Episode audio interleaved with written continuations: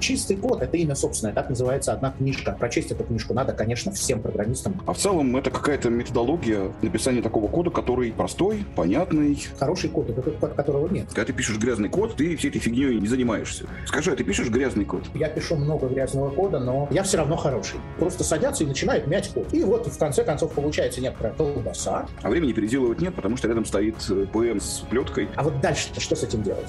Так, ну что, у нас сегодня пятый выпуск подкаста GoGet Podcast. Сегодня мы будем обсуждать чистый код и оформление pull реквестов и комитов. Это такие часто холиварные темы, хотя не такие холиварные, как предыдущие. Ну да, на мое удивление тоже холиварные темы. Ну, в общем, разберемся, почему они холиварные. Будем представляться снова. Ну, а почему нет? Ну, давай, начнем с тебя тогда. А, с меня хорошо. А, меня зовут Глеб Яльчик, я а, технический директор компании «Гайдзин». Последние 4-5 лет пишу на Go. Ну, в общем, так, все.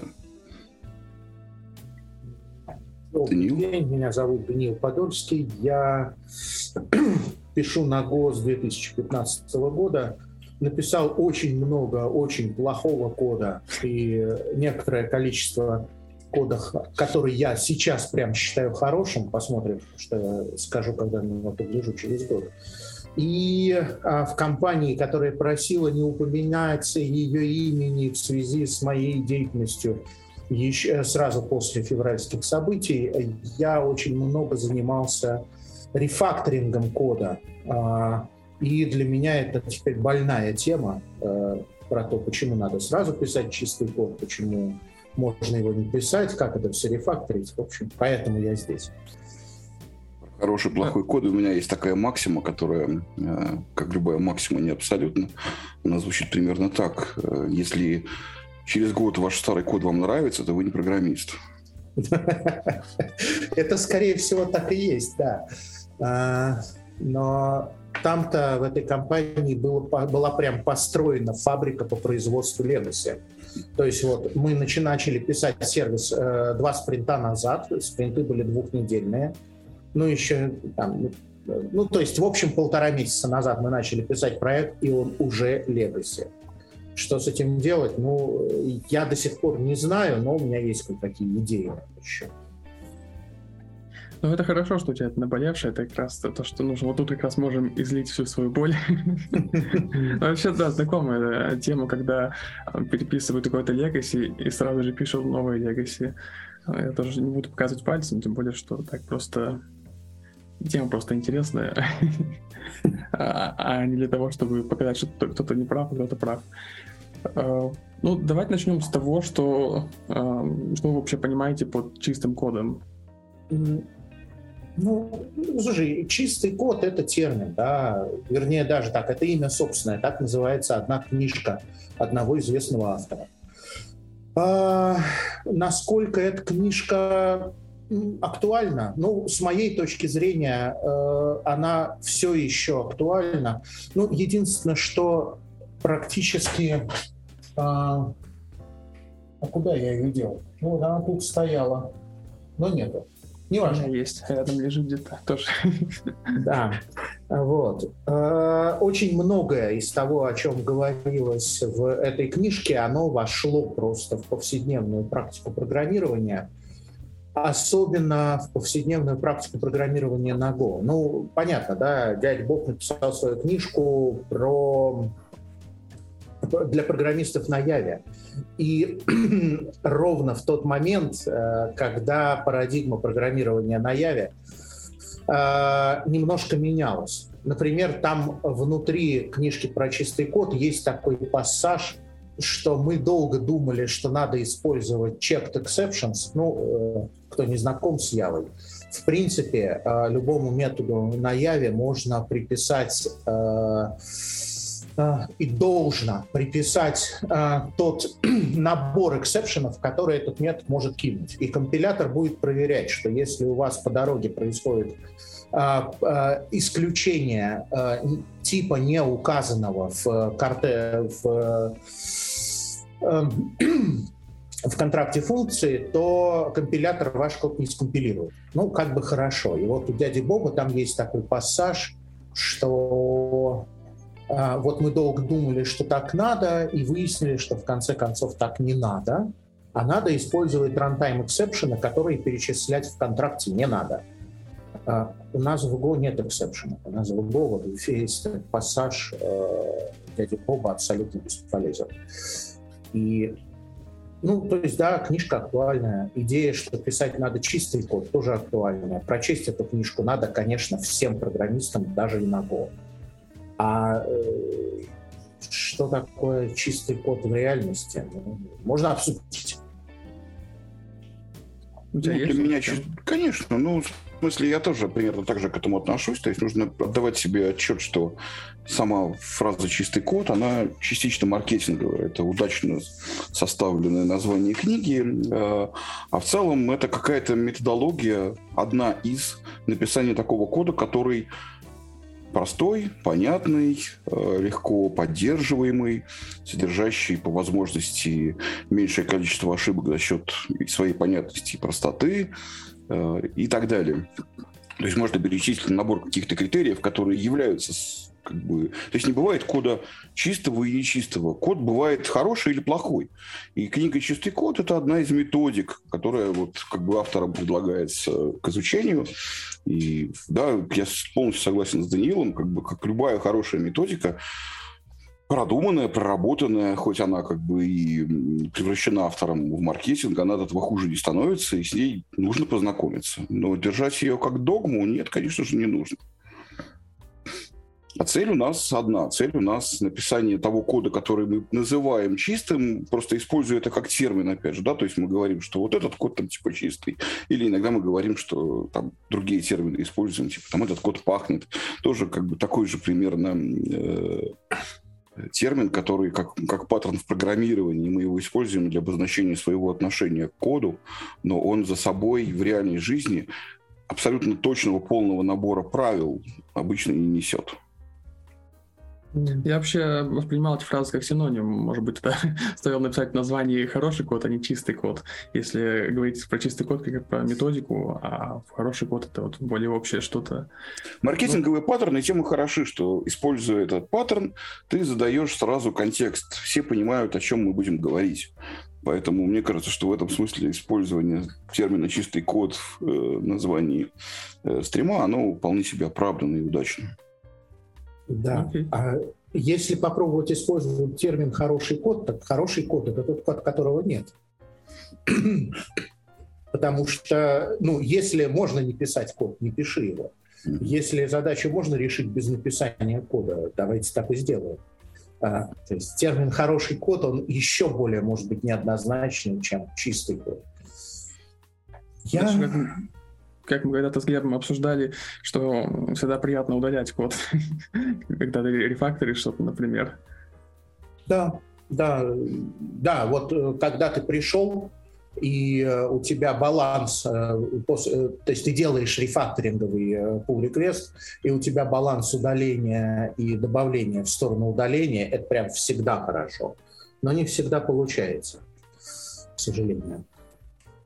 У нас тут в чатике сразу хороший вопрос написали. Нет ли ощущения, что у каждого свой чистый код и не всегда понятно, кто прав? Вот если возникает дискуссия, чей код чище, что с этим делать? Ну, прав-то тимлит, конечно, всегда. Эм, чей код чище? Это хороший вопрос. Э, у кого юнит-тесты проще, тот и чище, на самом деле. Можно так зайти. Ну, это все оценки, да. То есть оценить код по частоте это все-таки, к сожалению или к счастью, не, не абсолютная величина, его нельзя измерить в цифрах. Потому что код, во-первых, должен код, мало того, что он должен быть чистым, он должен соответствовать э, той парадигме, в которой он написан. Вот у вас есть какая-то команда, команда работает, у нее есть какой-то стиль, э, какие-то внутренние соглашения, какие-то правила, другой написанный код. Новый написанный код по-хорошему. Э, ну, не берем ситуацию так, все, что в этой репозитории настолько плохо, что все это надо переписать. Такую ситуацию мы не рассматриваем, мы рассматриваем все-таки какую-то жизненную ситуацию, когда код нас устраивает. Он выше находится некоторого бейзлайна, после которого мы действительно садимся его переписывать. То в этом случае новый код, какой бы он чистый не был, если он написан не так, как остальной код, не надо так делать. Это плохая идея. Потому что вы, конечно, написали хороший код, э, но в целом качество кода в репозитории это понизило. Um, слушайте, у меня есть идея. Я хочу ее реализовать за наш счет. А у меня есть вопрос к аудитории, в том числе к онлайновой аудитории. Я его сейчас задам, потом мы еще немножко поговорим на другие темы а потом э, мы обсудим, что нам ответят из интернета, ну и между собой тоже. Так вот, вопрос такой. А какова причина появления грязного кода? Ну, то есть программисты, если они программисты, а предположим, что у нас команда хороших программистов, Хороший программист – это тоже термин очень спорный, но тем не менее. Предположим, что у нас команда хороших программистов. Хороший программист хочет писать хороший, э, он же чистый код – а код все равно довольно часто получается плохой и грязный. Почему? И то, что он получается плохой и грязный очень часто у хороших программистов, это прям факт. Тут э, не о чем э, даже спорить. А вот почему? А теперь давайте о чем-нибудь другом поговорим, чтобы наша онлайн-аудитория имела время ответить на этот вопрос. Окей. Okay. uh, так. Ну, ты говоришь, у тебя а, был как раз вот неприятный опыт э, по вот фабрике Legacy, и, по-моему, ты упоминал вот по поводу можно ли сразу писать чистый код. Э, э, и вот тут у меня вопрос, который часто является спорным, как мне кажется, можно ли писать сразу хорошо? Или это через несколько итераций там достигается? Причем можно разбить на этапы, что значит сразу. То есть э, сразу до того, как ты еще только, ну, когда ты только дебажишь э, свою программу и только собираешься отправить ее на ревью, сразу писать хорошо, чтобы перед ревью не нужно было ее причесывать. Или когда ты уже ее подготовил для ревью, там, чтобы человек посмотрел, э, и вот... Кто отвечает?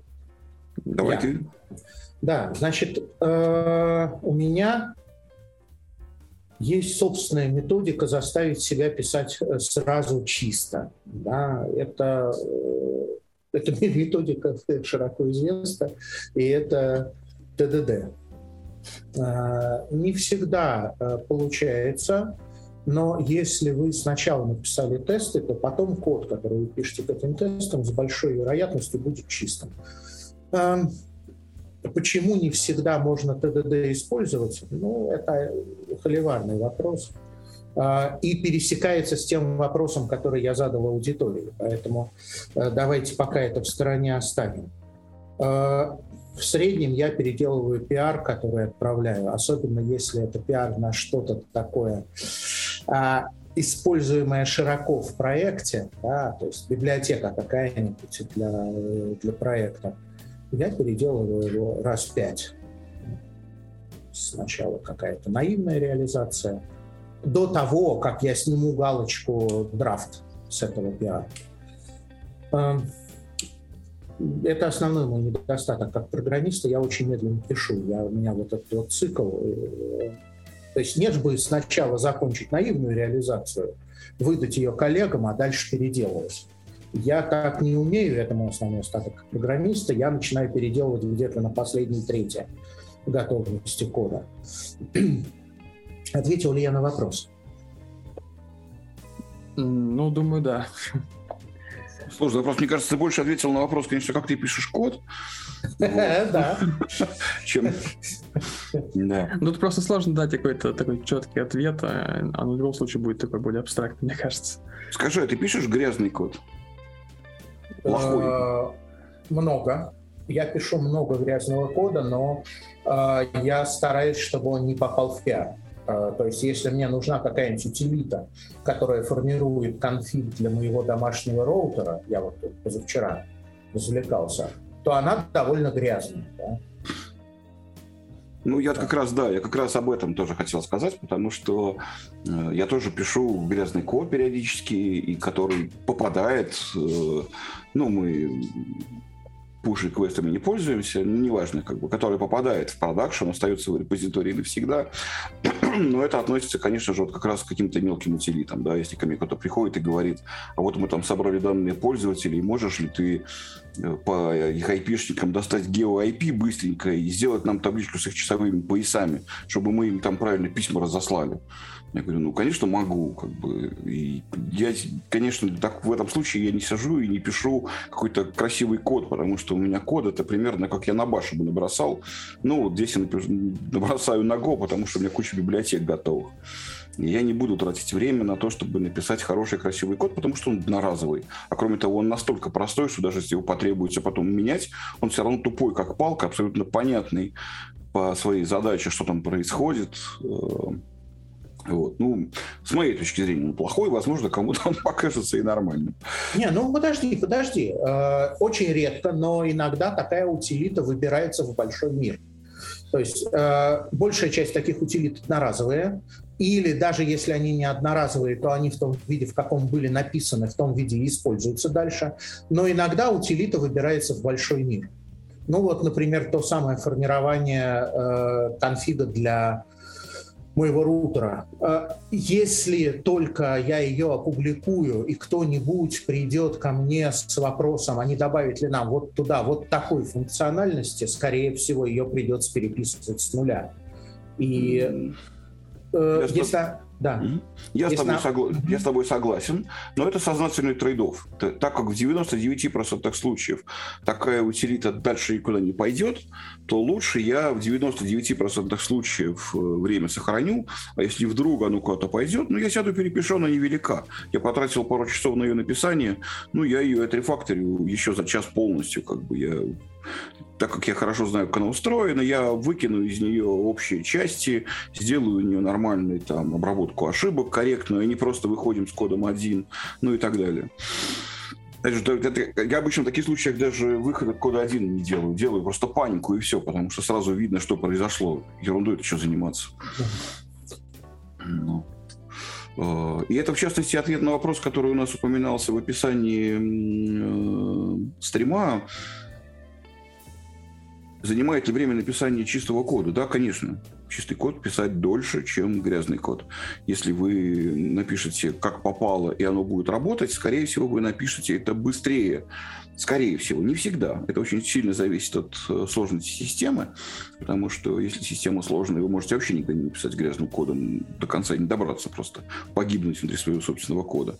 Но это уже другая ситуация. То есть, если мы рассматриваем какой-то короткий обозримый кусок кода, то грязный код быстрее. А если мы рассматриваем большую сложную систему, то там уже все, все усложняется по мере роста кода.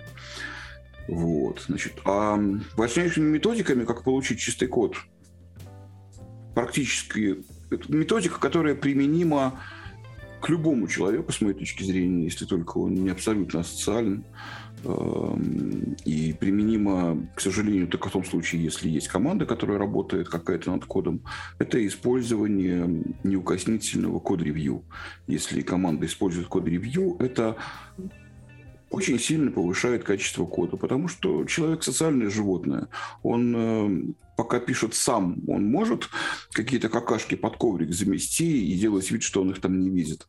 А когда он знает, что его код будут смотреть коллеги, он очень многих вещей себе не позволит. Причем не позволит в очень хорошем смысле, потому что он проведет какие-то даже минимальные... То есть вот те самые правила Паретта, да, 20-80, когда мы 20% усилий достигаем 80% результата, вот он хотя бы эти 20% сделает, и код станет на 80% лучше. Поэтому если у вас есть команда, обязательно, обязательно нужно использовать э, код-ревью как обязательный шаг, если вы хотите, чтобы ваш репозиторий стал существенно лучше. Ну, тут такая моя точка зрения. Вот. Э, ну, а остальные практики понятны. Там ТДД, к сожалению, не всегда применимая практика, потому что иногда бывает так, что какому-то коду тесты написать сложнее, чем сам код, и тогда ты задумываешься. Но их же все равно придется написать, понимаешь? Не обязательно. Возможно, это все уйдет в интеграционные тесты, э, и мы не будем... Ну, может, когда говорим по ТДД, мы имеем все-таки больше здесь, э, по сути, юнит-тесты. И юнит-тесты для кода низкого уровня, там, для каких-то отдельных объектов, сущностей, их всегда нужно писать, их писать просто, приятно, очень хорошо ложится на ТДД, когда мы сначала описываем тесты, потом э, генерируем код. Но когда все это начинает увеличиваться, когда все начинает взаимодействовать с какими-то базами данных, с какой-то передачей событий, с таймингами, это настолько становится сложно тестировать, если мы делаем это как на уровне юнит-тестов, а не интеграционных тестов, когда мы проверяем готовые сценарии, что возникает вопрос, а надо ли так делать? Хотя, конечно, хотелось бы. Очень хочется, чтобы весь код был покрыт тестами, особенно когда ты потом через два года рефакторишь свой код и понимаешь, что там не тестов, а код на продакшене, э, и занимается важной частью, и ты меняешь три строчки, и весь потеешь, потому что думаешь о друге, о чем-то не подумал, вдруг это где-то еще используется. А оно на продакшене имеет надо деплоить. Ну, да. Да. Есть ли у нас там ответы какие-нибудь? Да, есть там пару ответов на эту тему. Э, мне кажется, что, ну, ты цитирую, мне кажется, что основная причина плохого кода — это сжатые сроки, либо когда ты через какое-то время понимаешь, что твой код грязный, э, ну, идея понятна, да, и нет времени переделывать. То есть у тебя в сроки уже прожимают, дедлайн, ты написал не очень хорошо, понимаешь, что оно грязное, но работает. А времени переделывать нет, потому что рядом стоит э, ПМ, значит, с плеткой и кричит, у нас завтра релиз, давай, показывай. Идея понятна, да. Ну, тут все ответы связаны со сроками, то есть дедлайн, дедлайн и отсутствие ревью – основная причина – ну и разное понимание о чистом коде у команды. Хорошо быть оптимистом. То есть смотри, то есть основная причина внешняя. Я хороший, просто времени не хватило. Э, да. Обычно это не так. То есть вот я знаю, что у меня нехватка времени – это вовсе не основная причина появления а, плохого кода. Но давайте я уже отвечу. У меня есть ответ, э, я его сформулировал. А, а, я все равно хороший. Э, плохой код э, появляется из-под моей клавиатуры не потому, э, что я плохой и плохо умею программировать. Значит, причина номер один. Плохая задача. Дело в том, что у нас сейчас в индустрии так принято, и это мы оценивать не будем, просто так есть. Нам ставят задачу в стиле «есть вот такая, такое несовершенство мира, давайте сделаем хорошо». Вот, то есть э, очень часто в задаче перечис... Э, описано, э, что плохо в, текущем, э, в текущей ситуации, и э, даже если есть какой-то definition of done, то он довольно смутно сформулирован. Пользователи больше не жалуются. Например, такой definition of done я однажды видел. Что с этим делать? Э, что, вернее так, почему это ведет к плохому коду? Потому что э, ты начинаешь писать, не зная, что именно ты делаешь. Э, ты фактически выполняешь исследовательскую задачу. Исследовательская задача – это ну, такая вещь, э, как это сказать, чистого кода не, не требующая. И вот ты ее исполняешь, исполняешь, а потом наступает тот самый дедлайн, та самая нехватка сроков. И вот все, что ты успел за это время, а задача узнать, все это ты вываливаешь коллегам на ревью. А, не причесать, не в не а, каким-то образом реструктурировать. Это все уже э, не получается. Но, повторюсь, первопричина не сжатые сроки, а плохая задача. А, и э, очень ценятся э, во всех компаниях, очень ценятся программисты, которые способны а, гнать плохой код и не рефлексировать на эту тему. Я вот не способен. Ну, и это недостаток. А есть люди, я с такими работал и отношусь к их умениям с большим уважением, а, которые просто садятся и начинают мять код. И вот в конце концов получается некоторая колбаса, которая в общих чертах делает, что написано в задаче. Окей, все счастливы, мы сдали проект на два дня раньше, чем дедлайн. А после этого, а, вот это тоже такая вещь, этот проект достается мне на рефакторе. Я начинаю рыдать. И тут мы приходим к второй причине появления плохого кода, а, которая не так масштабно влияет на ситуацию, как первая, но тем не менее у нас есть некоторая дырка в знаниях между э, непосредственным написанием э, кода и созданием архитектуры. Но вот этот самый автор, Роберт Мартин, э, нарисовал нам две книжки э, «Чистый код» и «Чистая архитектура». Беда в том, что между чистым кодом и чистой архитектурой есть э, должна была бы быть книжка вдвое толще этих вместе взятых. Э, чистая микроархитектура. Вот если у тебя э, э, есть некоторый объект, который используется для приема, к которому приделаны все те методы, которые вызывает, например, gRPC, когда приходит соответствующий запрос. Да? Ну, то есть обычно, да, даже не обычно, а просто кодогенератор gRPC для Go требует, чтобы мы сделали объект, который реализует соответствующие методы. А вот дальше что с этим делать? Э, люди начинают мять код прямо в хендлерах, прямо у этого объекта. И окей, если там в каждом хендлере по 10 строчек, то ладно, пусть. Плохо, но ладно, пусть. А если там, вот, э, я видел методы по 600 строчек, по 800, вот. Линтер, э, который проверяет цикломатическую сложность, заглушенный на уровне проекта.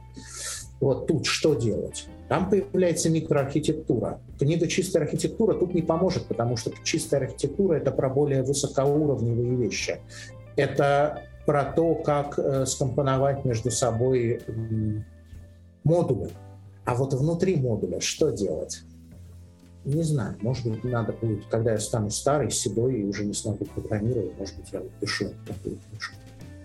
Мне кажется, ты переусложняешь проблему, потому что это же матрешка. То есть, ну, точно так же, как ты проектируешь работу между модулями, точно так же проектируется работа внутри модуля. Я не вижу в этом, честно говоря, абсолютно никакой проблемы. Ну, То есть, слушай, вообще не вижу. Я вот читал чистую архитектуру и все время пытался ее соотнести со своими проблемами тогдашними, которые упирались в то, что коллеги не желают соблюдать Solid. Да? То есть, ну, более... то, есть, то есть, смотри, проблема-то не в том, что отсутствует какая-то промежуточная книжка, а проблема в том, что коллеги не готовы применять э, знания, которые они получили. Ну, предположим, они их получили, да, вот они прочитали книжку, она им даже понравилась.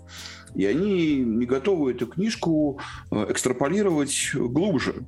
То есть, как бы, а почему мы не должны отнестись, не знаю, там, к пакету работы с базой данных так же, как мы относимся к работе разных компонентов. Вот как мы между собой думаем, они общаются, но база данных, она тоже как бы вот модуль работы, как то, что у нас логическая база данных, там объект какой-то, не знаю, storage, он же ведь тоже состоит из разных компонентов, которые между собой как-то связаны, скорее всего. И как они между собой будут соотноситься, как они будут, как мы будем обрабатывать ошибки, как мы их будем передавать э, и так далее. Вот все вот эти вещи, как мы будем организовывать транзакции. Это же все примерно можно к этому подойти точно так же, как э, к архитектуре и системе в целом.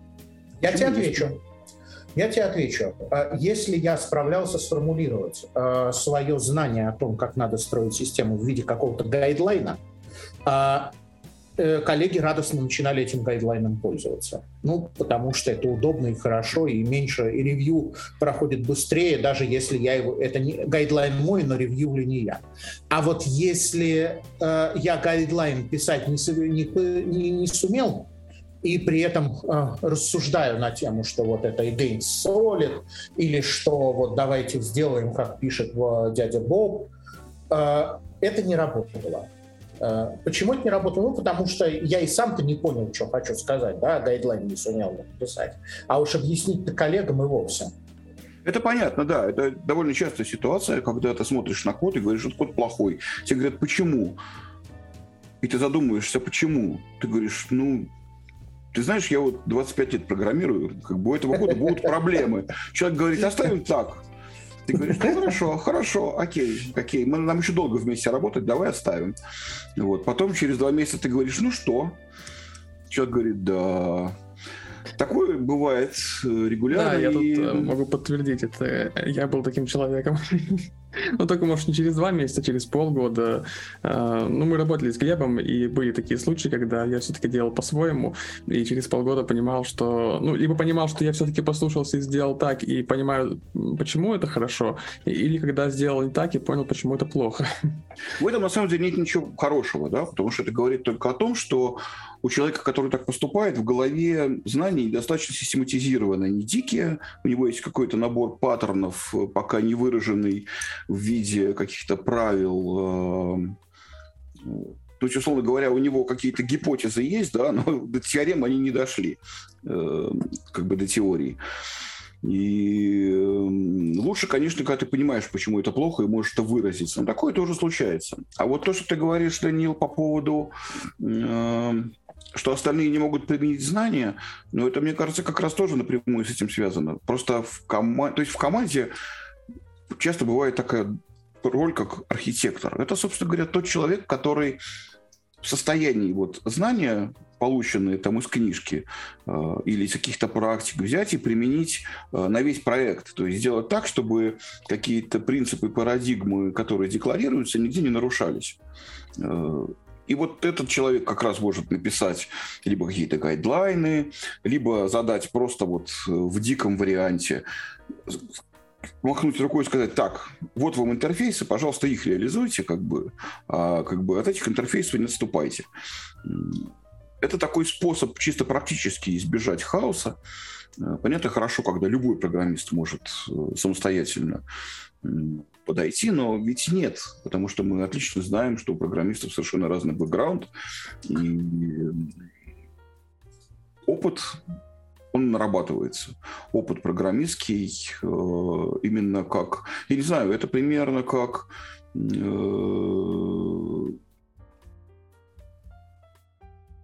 как понимание, не знаю, там, сыра или вина, да, то есть, как бы, казалось бы, люди, они все примерно все одинаковые, но э, разбираться в вине можно только одним способом. Нужно его много пить, разного, регулярно, э, и тогда ты начнешь понимать э, оттенки вина, улавливать там. Или не начнешь. Такое бывает. Есть люди профнепригодные. Я когда-то считал, что любого человека нет. Я серьезно. То есть у меня лет где-то лет 10 назад я поменял свою точку зрения. А, я считал, что программирование дело настолько простое, что можно абсолютно любого человека, ну не дебила, то есть здорового человека, научить программировать. Я три раза столкнулся с ситуацией, что это невозможно. То есть я понимаю, что человек не дебил, человек меня вроде бы слышит, но у него в голове просто не складывается, и все. Вот как бы я и так зайду, и всяк зайду. Я уже трачу какое-то ненормальное количество времени, чтобы добиться от человека результата, но нет, все, тупик, и человек дальше не идет.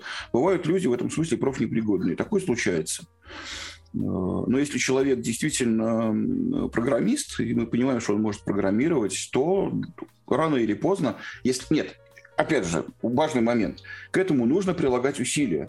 А, можно всю жизнь пить вино и не начать в нем разбираться. Но не потому, что ты не в состоянии этого делать, а потому, что ты никогда на это не обращал внимания. Ты не пытался вина сравнивать, ты никогда не пытался понять, никогда не пытался проанализировать.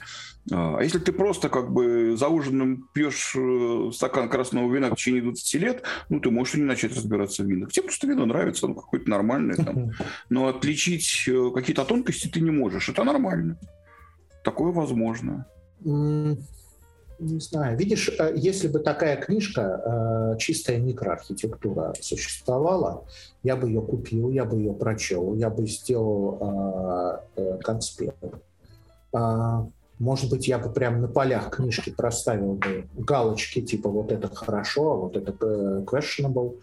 А, я бы ее перечитывал раз в год минимум. А, и, возможно, выпускал бы статьи регулярно. Ну, потому что полянка большой архитектуры, вот модульная архитектура, она истоптана уже целиком, там добавить-то нечего.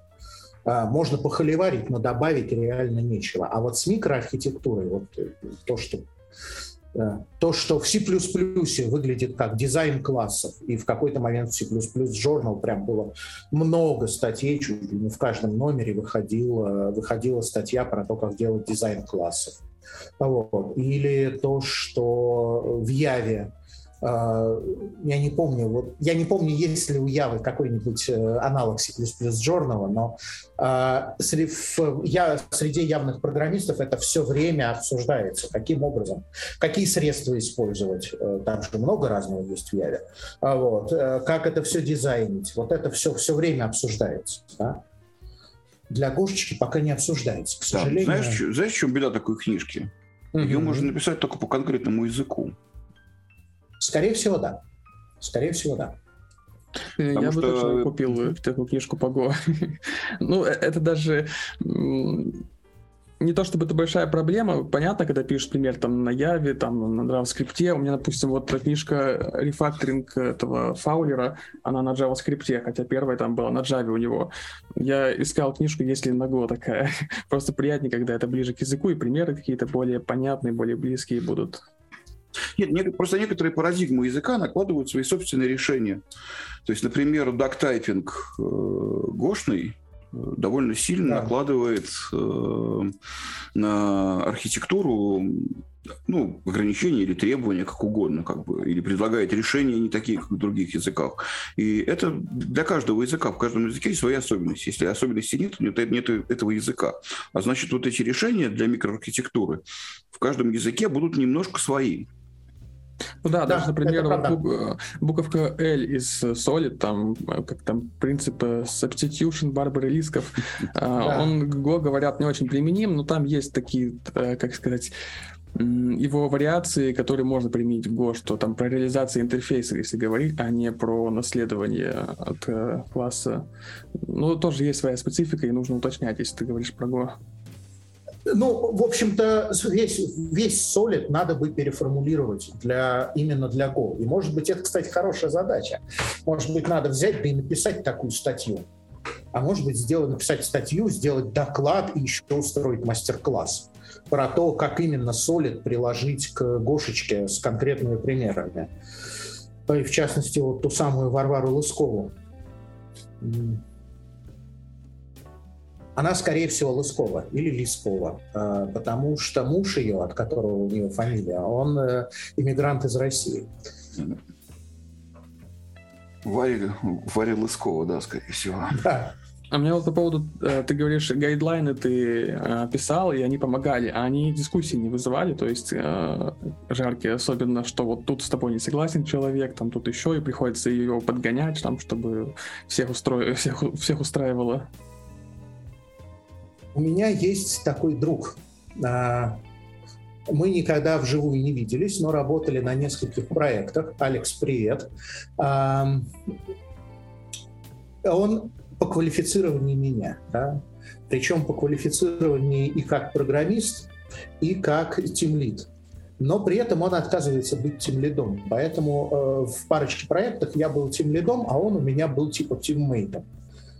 И вот когда я выпускаю гайдлайн, а он говорит, м-м-м", вот, я начинаю чувств, при, вот, предчувствовать долгую, трудную дискуссию, в которой, в конце концов, я буду вынужден согласиться с оппонентом. А, да, а, гайдлайн – вещь спорная. А, но если у тебя а, в команде есть человек, который а, не хочет гайдлайн исполнять, ну вот прямо на последнем проекте у меня такое было. Э, мы, я, значит, говорю, слушай, надо сделать так, так, так, так и так. Человек думает день, потом говорит, знаешь, вот мне кажется, что интерфейсы между модулями — это твоя епархия, а вот что писать внутри модуля — это мое дело. Э, и тут, собственно, э, вопрос какой? Вариантов три. Можно пытаться убедить человека, можно сказать, окей, то, что ты пишешь внутри твоего модуля, это твое дело — можно человека уволить. Если у нас дедлайн через год, то можно пойти первым или третьим путем. А если у нас дедлайн через месяц, то придется идти вторым. А, но а, где есть, вот, есть какие-то вещи, которые, э, которые, через которые переступать нельзя. Поэтому если человек отказывается соблюдать э, гайдлайны, касающиеся взаимодействия модулей, скорее всего, придется расставаться. Ну, если не удастся убедить. Ну, я здесь тоже придерживаюсь принципов демократического централизма. Если кто-то еще помнит, что это такое. Это когда у нас, э, пока мы не приняли какое-то решение, не утвердили, мы его можем сколько угодно демократически обсуждать. Но после того, как мы решили, что мы сделаем так, все уже, будь добр, сделай так, как бы надо было раньше отстаивать свою точку зрения и убеждать всех остальных. Если ты тогда не справился с этим, ну, значит, иди со всеми уже строем в ногу. Но я тут еще добавил, что э, этот э, утвержденный документ может быть э, доступен для расширения. Ну, там, Нет, понятно, что его можно пересматривать. Но это не то, что я вот в этом месте мне документ не нравится, поэтому я его не буду исполнять. Ну да, тут если не нравится, просто говоришь, мне вот это не нравится, давайте обсуждать и исправлять вот это то, что он не вырублен там топором на камне. А заодно еще обсудим, как мы это будем менять, потому что у нас куча кода, который этому не следует, и что мы со всем этим кодом будем делать. Ну да, это хороший подход. У нас сейчас э, на работе примерно такой же подход. Ну а, а куда деваться? То есть все-таки слишком... То есть программирование — это творчество, э, поэтому свободы очень много. Поэтому, ну, чтобы, ну, хоть как-то это все в конце концов собрать, да, чтобы можно было людей между направлениями двигать, чтобы один модуль от одного программиста можно было отдать для доработки другому программисту, часто менее квалифицированному, чем э, изначальный автор. Ну, надо как-то как обеспечивать такую ситуацию. Есть еще старый армейский принцип, да, который, конечно, не нужно возводить в абсолют, но который звучит пусть безобразно, зато единообразно. Ну, ну, это, знаешь, немножко это... душевной болезнью отдает. Нет, не отдает, потому что э, Действительно, если мы говорим не о какой-то отдельной поделке, а говорим о э, большом проекте, э, в котором занимается много людей, который состоит из многих компонентов и который существует уже давно, как бы давно, то лучше все-таки сделать, возможно, неправильно, как делалось раньше – то есть новую компоненту написать так же, чем писать новый прекрасный вариант, который будет гораздо лучше, который будет гораздо краше. Э, может быть, он объективно сам по себе отдельно от всего будет лучше. Но в целом, в целом, это будет хуже, потому что этим кодом будет заниматься не один человек, а какие-то другие люди, которым придется тоже тратить время на все это, придется писать какую-то документацию, потому что вот там мы так конфигурировали сервис, а здесь вот так. Там у нас вот такие были соглашения, здесь вот такие. И ничего хорошего в этом нет, несмотря на то, что код может быть и прекрасный рефакторите, как бы. У нас, у меня в этом смысле еще как бы есть такая достаточно интересная вещь, потому что я везде пропагандирую монорепозитории, где это возможно. Э, и у нас, в частности, монорепа. То есть у нас все проекты, абсолютно все тулы, они находятся в одном репозитории, используют один код, одни стандарты, одни библиотеки. Это накладывает, с одной стороны, довольно большую ответственность при э, модификациях кода и при написании, а с другой стороны, это очень сильно ускоряет работу, потому что не бывает такого, там, та версия библиотек, здесь эта версия библиотек, все пользуются одним и тем же стеком, у всех все абсолютно одинаковое. И это, в общем, сильно помогает. И, кстати, качество кода это тоже увеличивает, потому что если люди лезут э, что-то править, они понимают, что они правят не только у себя, они правят везде. Кроме того, человек, который работает в монорепе, он понимает, что если не напишут тесты, то его код может запросто быть сломан. Э, и никто потом об этом не узнает, когда пойдет переписывать какую-то вещь, которая используется э, в его коде. И в целом, в целом, как бы есть и плюсы, и минусы такого подхода, но я считаю, что с точки зрения качества код-базы, э, а качество код-базы мы считаем в коммерческой компании стоимостью разработки, а не угу. красотой кода.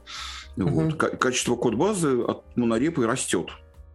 Хотя локальная трата на написание кода вот какого-то кусочка увеличивается.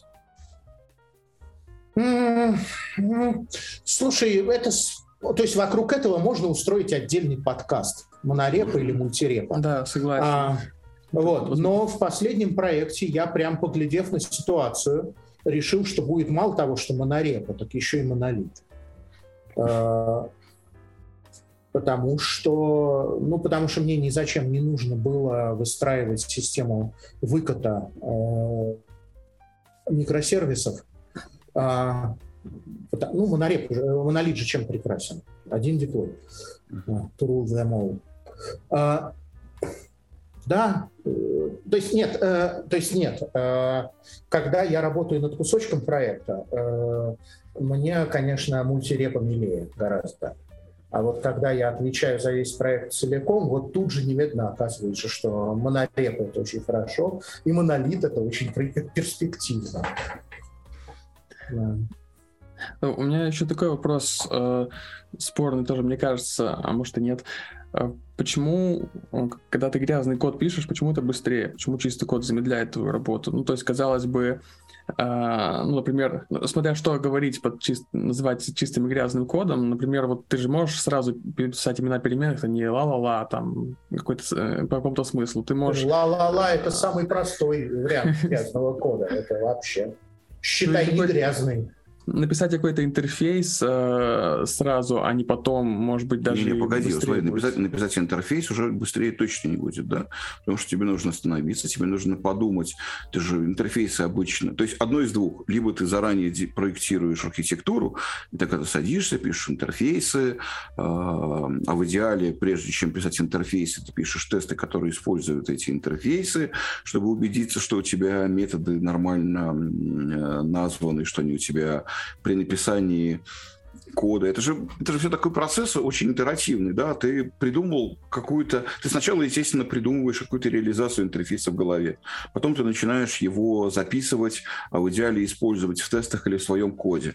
Тут ты понимаешь, что он или неудобен, или, например, ты начинаешь читать код и понимаешь, что Э, методы названы неудачно, потому что не очень понятно, что здесь происходит. Типа там мы ищем пользователя, или мы получаем данные пользователя, или что еще. Ты начинаешь что-то переименовывать. И все это занимает время. Когда ты пишешь грязный код, ты всей этой фигней не занимаешься. Ты говоришь, получить пользователя из базы данных, если там какая-то ерунда, паника, или вообще просто ничего не делаешь, упадет и ладно, дальше само.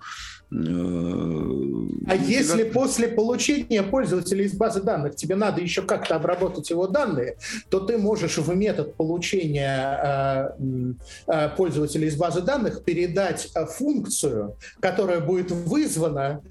Я видел такое реально. Да. Ну, окей. На самом деле я вот думаю, что писать чистый код быстрее. То есть, во-первых, это быстрее на круг, да, если учесть время поддержки.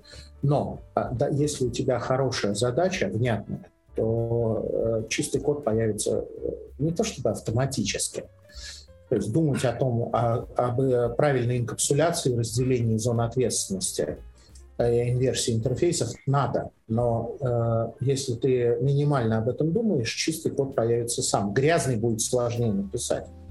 Откуда берется грязный код, я повторюсь, у меня в жизни. Задача плохая, я потратил время на исследование. У меня, когда я уже понимаю задачу, у меня уже нет времени переписать задачу как следует и написать на нее код заново. Вот. Ты Понятно. не ошибаешься при проектировании интерфейсов? Вообще как ошибаюсь постоянно. Ну вот, об этом и речь. То есть, понимаешь, да, действительно, как бы все очень сильно зависит от размера задачи. Если задача маленькая, проще написать как попало, но там это не страшно, потому что она маленькая. А если задача большая, Большая это, значит, давайте в терминах определим, что такое большая задача. Большая задача это которую писать больше одного дня. То есть, если задачу писать больше одного дня, это большая задача. Почему? Потому что вам придется прекратить работу, а завтра продолжить. Это значит, что у вас из головы все сначала вылетит, потом вам нужно будет вернуться обратно в задачу, продолжить. А это, казалось бы, примитивное э, действие, но на самом деле нет. Вот. Эм, поэтому вот э, короткую задачу сегодня закончил уже готовый результат. Можно написать как попало. Всегда ли это будет быстрее? Ну, не факт. Э, действительно, я согласен здесь полностью с Даниилом. Если э, задачах, если решение задачи уже сразу есть в голове, нет никакого смысла писать грязный код гораздо проще записать да. хорошо, красиво. Э, а грязный код это либо мы пишем по принципу кривая вывезет, э, типа фигак-фигак, э, написали получение данных от пользователя или из базы данных, написали принт, чтобы посмотреть, что там вернулось, глядя на экран, что там вернулось, пишем дальше код. Вот в таком, в такой ситуации, конечно, чистый код вряд ли получится получить, потому что мы, когда пишем начало, не знаем, что будет в конце. И отсюда совершенно очевидно, что если задача растягивается больше, чем на день, то писать чистый код выгоднее и по времени, и по качеству, чем э, писать как попало. У меня даже есть такой критерий. Если я в третий раз с утра смотрю на код, написанный вчера, и начинаю его переписывать, значит, пора пойти к коллегам, вместо того, чтобы писать этот самый код, пора пойти к коллегам и обсудить задачу заново. А это, это постоянно, да, садишься с утра, смотришь на код, написанный вчера, и думаешь, нет, нет, это никуда не пойдет, ни в какой продакшн, никогда, ни в мою смену. У нас немножко другой подход. Э, он не абсолютный, это, опять же, вопрос рекомендаций.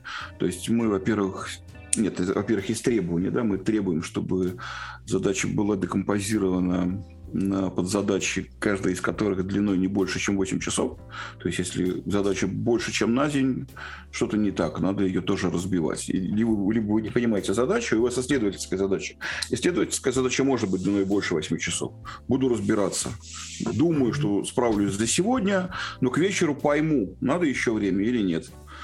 И это окей. Э, но если вы уже занялись работой, то все должно быть разбито на подзадачи длиной не больше 8 часов, а в идеале часа по 2, по 2, по 3.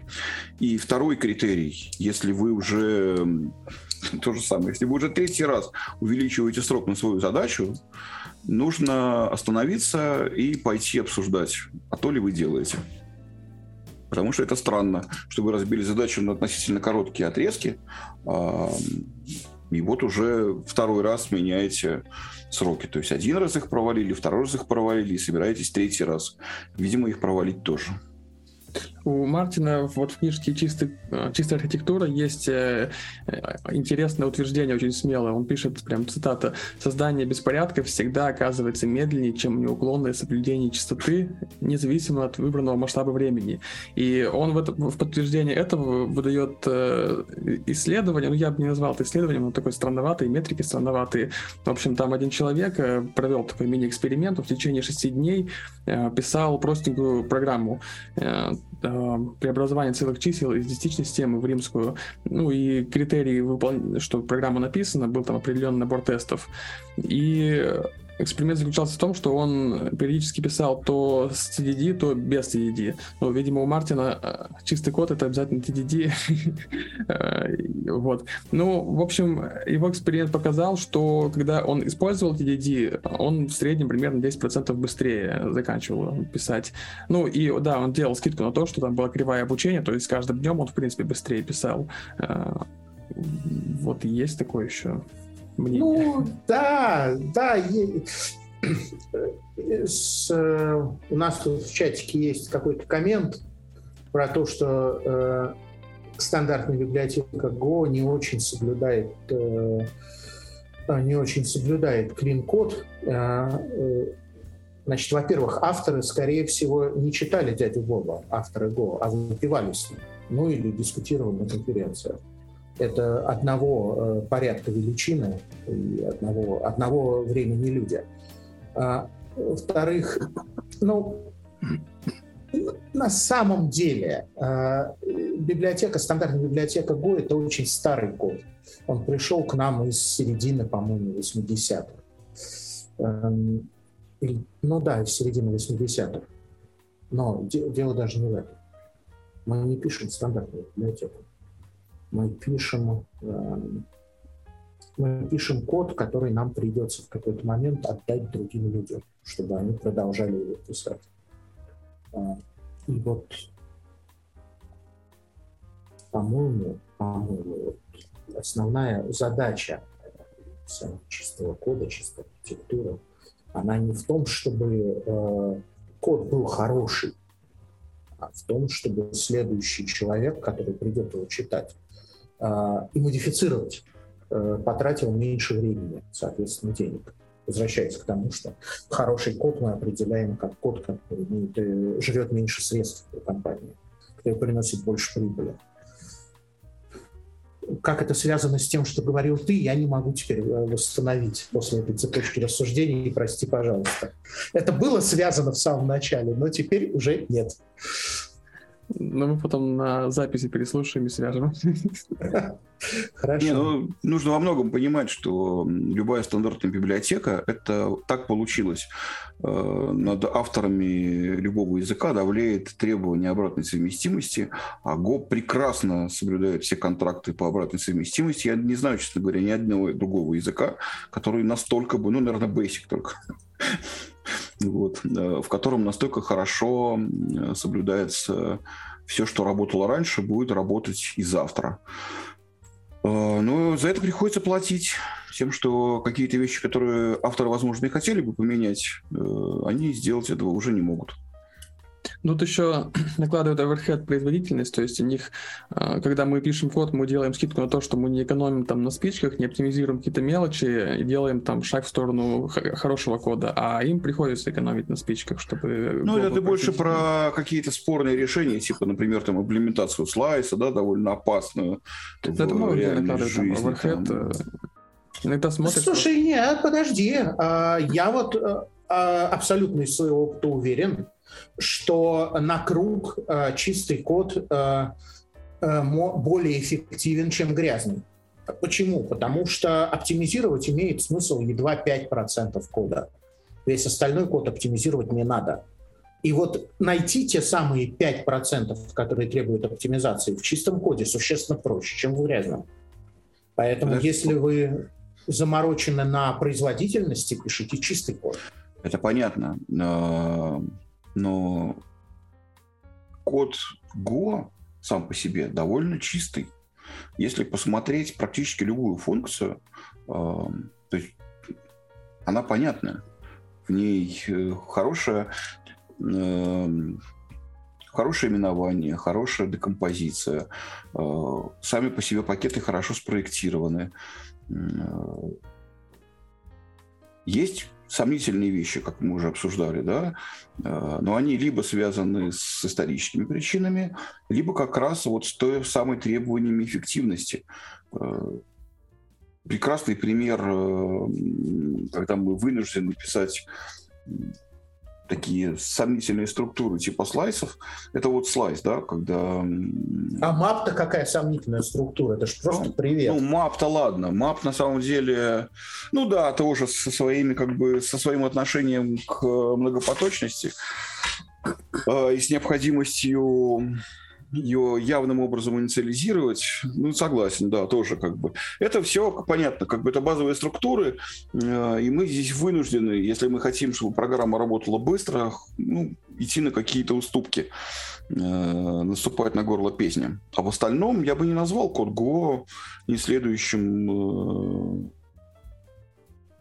не, код Go на самом деле хороший. Но есть некоторые места, которые прям удивительные там, если в NetHTTP залезть поглубже, или куда я еще лазал, в BigInt, ну, в Big, э, Math Big, и э, там я в int лазал, там тоже есть довольно сомнительные места. Сомнительные Мы... с точки зрения написания или сомнительные с точки зрения имплементации? Э, сомнительные с точки зрения почитать и понять, о чем идет речь. А. Ну, слайс тоже такой яркий пример. Просто пока ты не поймешь э, досконально, как он работает, э, ты будешь себе в ногу стрелять регулярно. Там даже, не знаю, может быть, ты передавал его по значению, а не по ссылке. Почему-то у тебя работало там изменение элементов, там добавление. Не, добавление Мне кажется, нет. ты не прав. Потому что слайс да. все-таки описывается одним параграфом достаточно. То есть, если его понять, не прочитать, не, ну, а понять. Описывается он не длинно, но тебе обязательно нужно прочитать. А если ты работаешь с динамическим там массивом в питоне, тебе вообще ничего читать не не надо, ты, он сразу работает. Какая новость? Прежде чем пользоваться инструментом, надо с ним разобраться. Ладно. Как это? Я программист, я не хочу ничего читать, я хочу библиотеку. Да, да. Не, ну так представь, что тебе с каждой структурой пришлось бы сначала разобраться, как она работает. Там, как а с какой структурой не так? Давай, с какой? А с какой не так?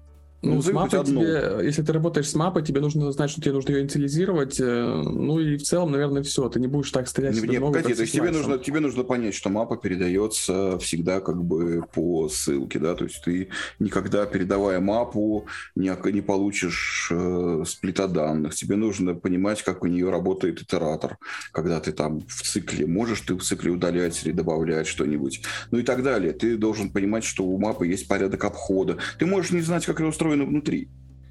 Ну, и да, некоторые, вот. вот, но для того, чтобы правильно пользоваться мапой, себе не нужно знать, как она устроена, но тебе нужны правила работы, и это абсолютно для любого типа так, вообще для любого, даже для инта. Ты должен понимать, что произойдет при переполнении. Ну окей, наверное, просто слайс намного проще, поэтому его реализацию мы хорошо знаем, а с мапой ну, не обязательно углубляться, какие там бакеты, как они там...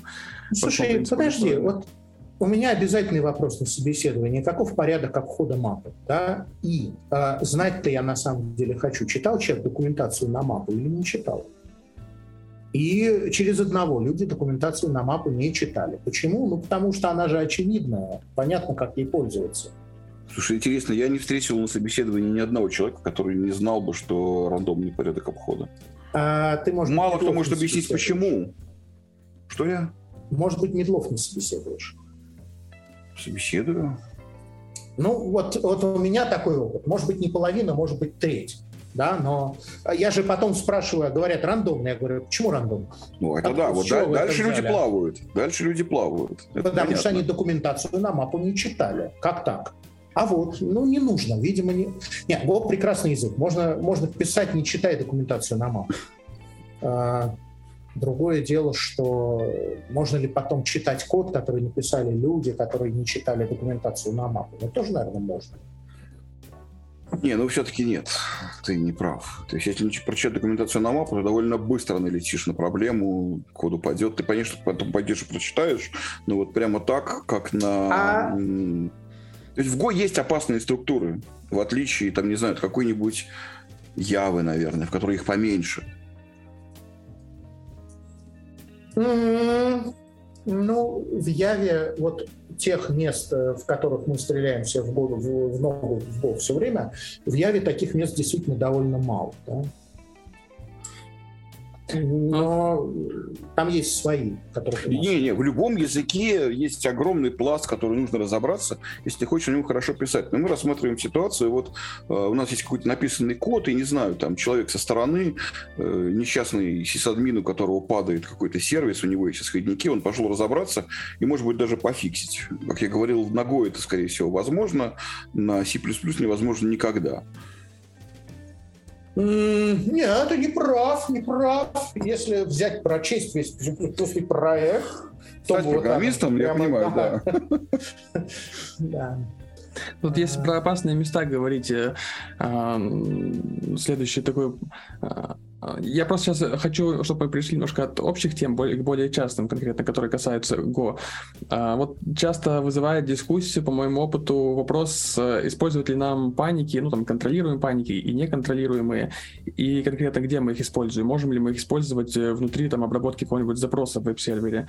Вот, тут просто, если кратко, то я бы так сказал, что можно разбить э, ситуации, когда мы решаем, что нам нужно, паника или ошибка, если мы ходим во внешний мир, э, и там что-то с данными не так произошло, то есть от кода не зависит, э, вот э, в этом случае лучше использовать ошибку. А если э, понятно, что причина поломки это неправильно написанный код, ну, там, допустим, у нас какой-нибудь switch, мы там что-нибудь выбираем, и у нас встречается неожиданный вариант или что-нибудь такое, то тут, ну, правильно использовать панику, потому что если э, твой код по определению работает непра- неправильно, то, возможно, э, ему стоит остановиться. Коля, слушай, на самом деле это очень большая тема, обработка ошибок в любом языке, да, а в Go в частности, это огромный пласт. И то, что ты говоришь, с одной стороны, правда, а с другой стороны, не всегда. Потому что, вот я приведу простой пример. А, да, действительно, нормальная практика, если вдруг мы в коде добрались до какой-то точки, которая с точки зрения программиста не должна была случиться, ну, это нормально поставить там панику, но не всегда. Представь себе, что мы пишем э, программу для, не знаю, там, для атомной станции. Ну или просто мы очень хотим, чтобы она работала. Неважно по какой причине. В геймдеве такое очень часто случалось раньше. Э, сейчас как бы все в онлайне, все хорошо, и патчи легко накатывать. А вот была такая, ну еще сейчас есть, ну вот консоль какая-нибудь, и мы выпускаем игру на диске. Э, мы сможем исправить баг в программе, который там наверняка есть. Ну, так месяца через 3-4 после того, как к нам посыпятся жалобы. Потому что нам нужно мало того, что... А может быть, вообще нигде не сможем исправить, потому что игра-то на диске, и выпуск новой партии диска, и распространение их пользователю, это та еще задача и по деньгам, и по срокам, и по всему остальному. Вот. И поэтому нам нужно, чтобы, что бы ни случилось, наша игра все равно работала. Поэтому даже если мы добрались до какой-то точки, которая с точки зрения программиста быть здесь не может, э, нам все равно нужно пытаться ситуацию выправить. И можем ли мы использовать панику? Ну, наверное, нет. Поэтому это всегда очень сложно, это всегда project depend. Я дважды участвовал в написании мобильного SDK и э, усвоил про мобильный SDK следующее, что в нем невозможно править баги потому что баг-то проявляется в э, конечном продукте, который написали люди, которые взяли наш SDK. Если мы выпустили новую версию SDK, то нам нужно, чтобы э, софтописатели выпустили новую э, версию своего программного обеспечения, и пользователи обновили свое приложение.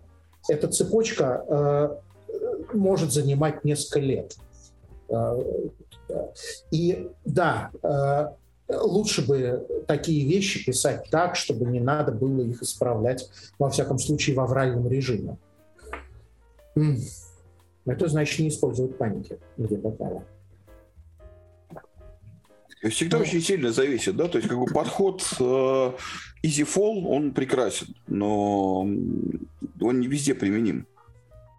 Да, если ты пишешь интернет-магазин, то EasyFall может быть даже и нормально. А если ты пишешь базу данных для интернет-магазина, то может быть даже и плохо. Даже скорее всего плохо. Ну да, это такая длинная тема, но окей.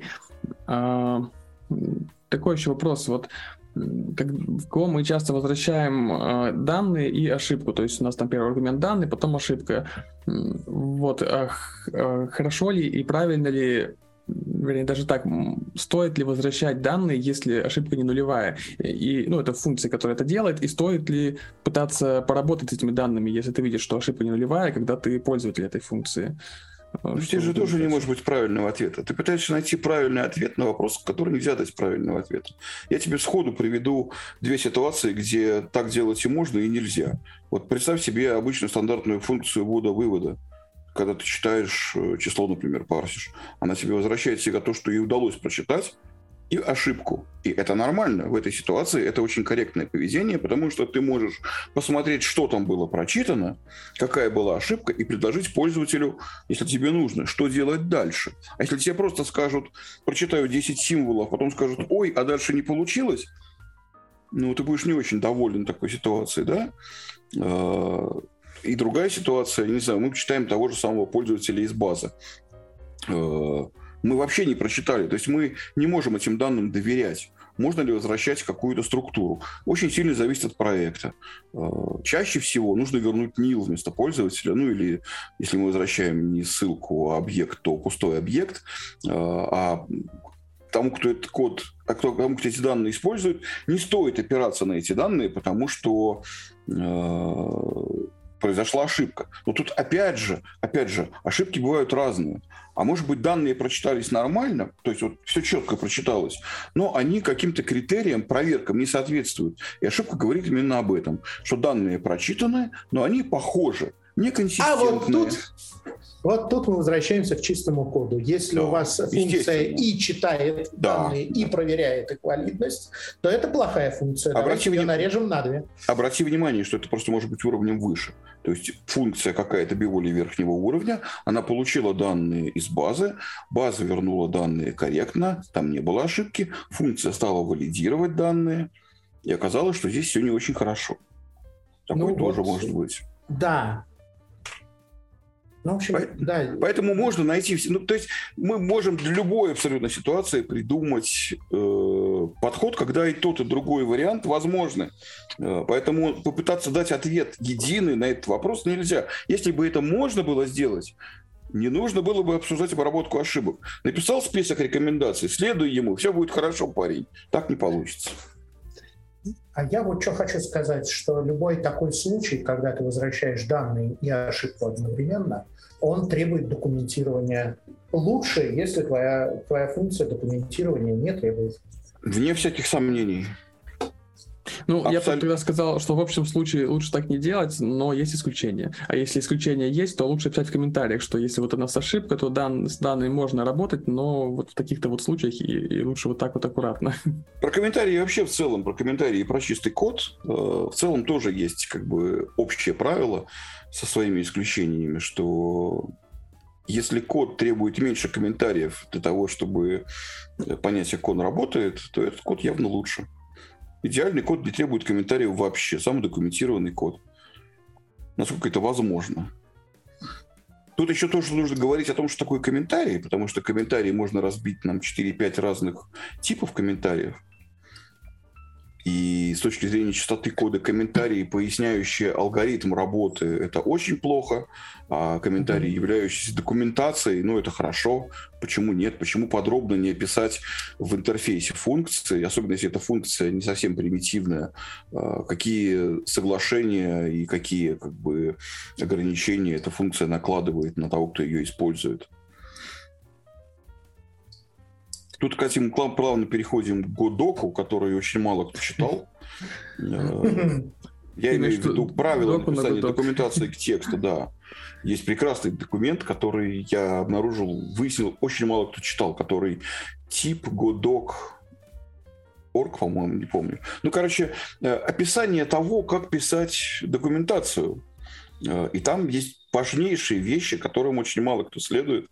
Например, там такие вещи, как то, что по умолчанию мы считаем, что любой объект в Go является не thread safe и не указываем это в документации. Если объект является thread safe, то, соответственно, мы это явно пишем в документации. И вот таких вещей там куча. И жизнь людей была бы гораздо лучше, если бы все этому следовали. Так, по поводу низкоуровневых вещей. У меня еще есть пара пунктов, но не знаю, может быть, стоит перейти уже к следующей теме оформления pull реквестов и комитов. Ну, окей, я последний вопрос задам.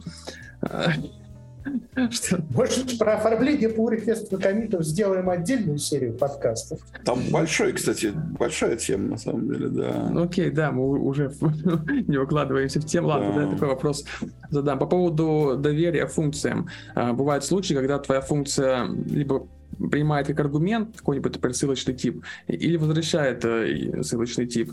И эм, иногда тебе нужно его разыменовывать. И вот вопрос, э, стоит ли перепроверять на нил, э, ой, в смысле, на, ну, если там что-нибудь, не нулевое ли это э, значение, потому что если ты разминуешь, у тебя будет паника. Но с другой стороны... А ты сам-то как думаешь?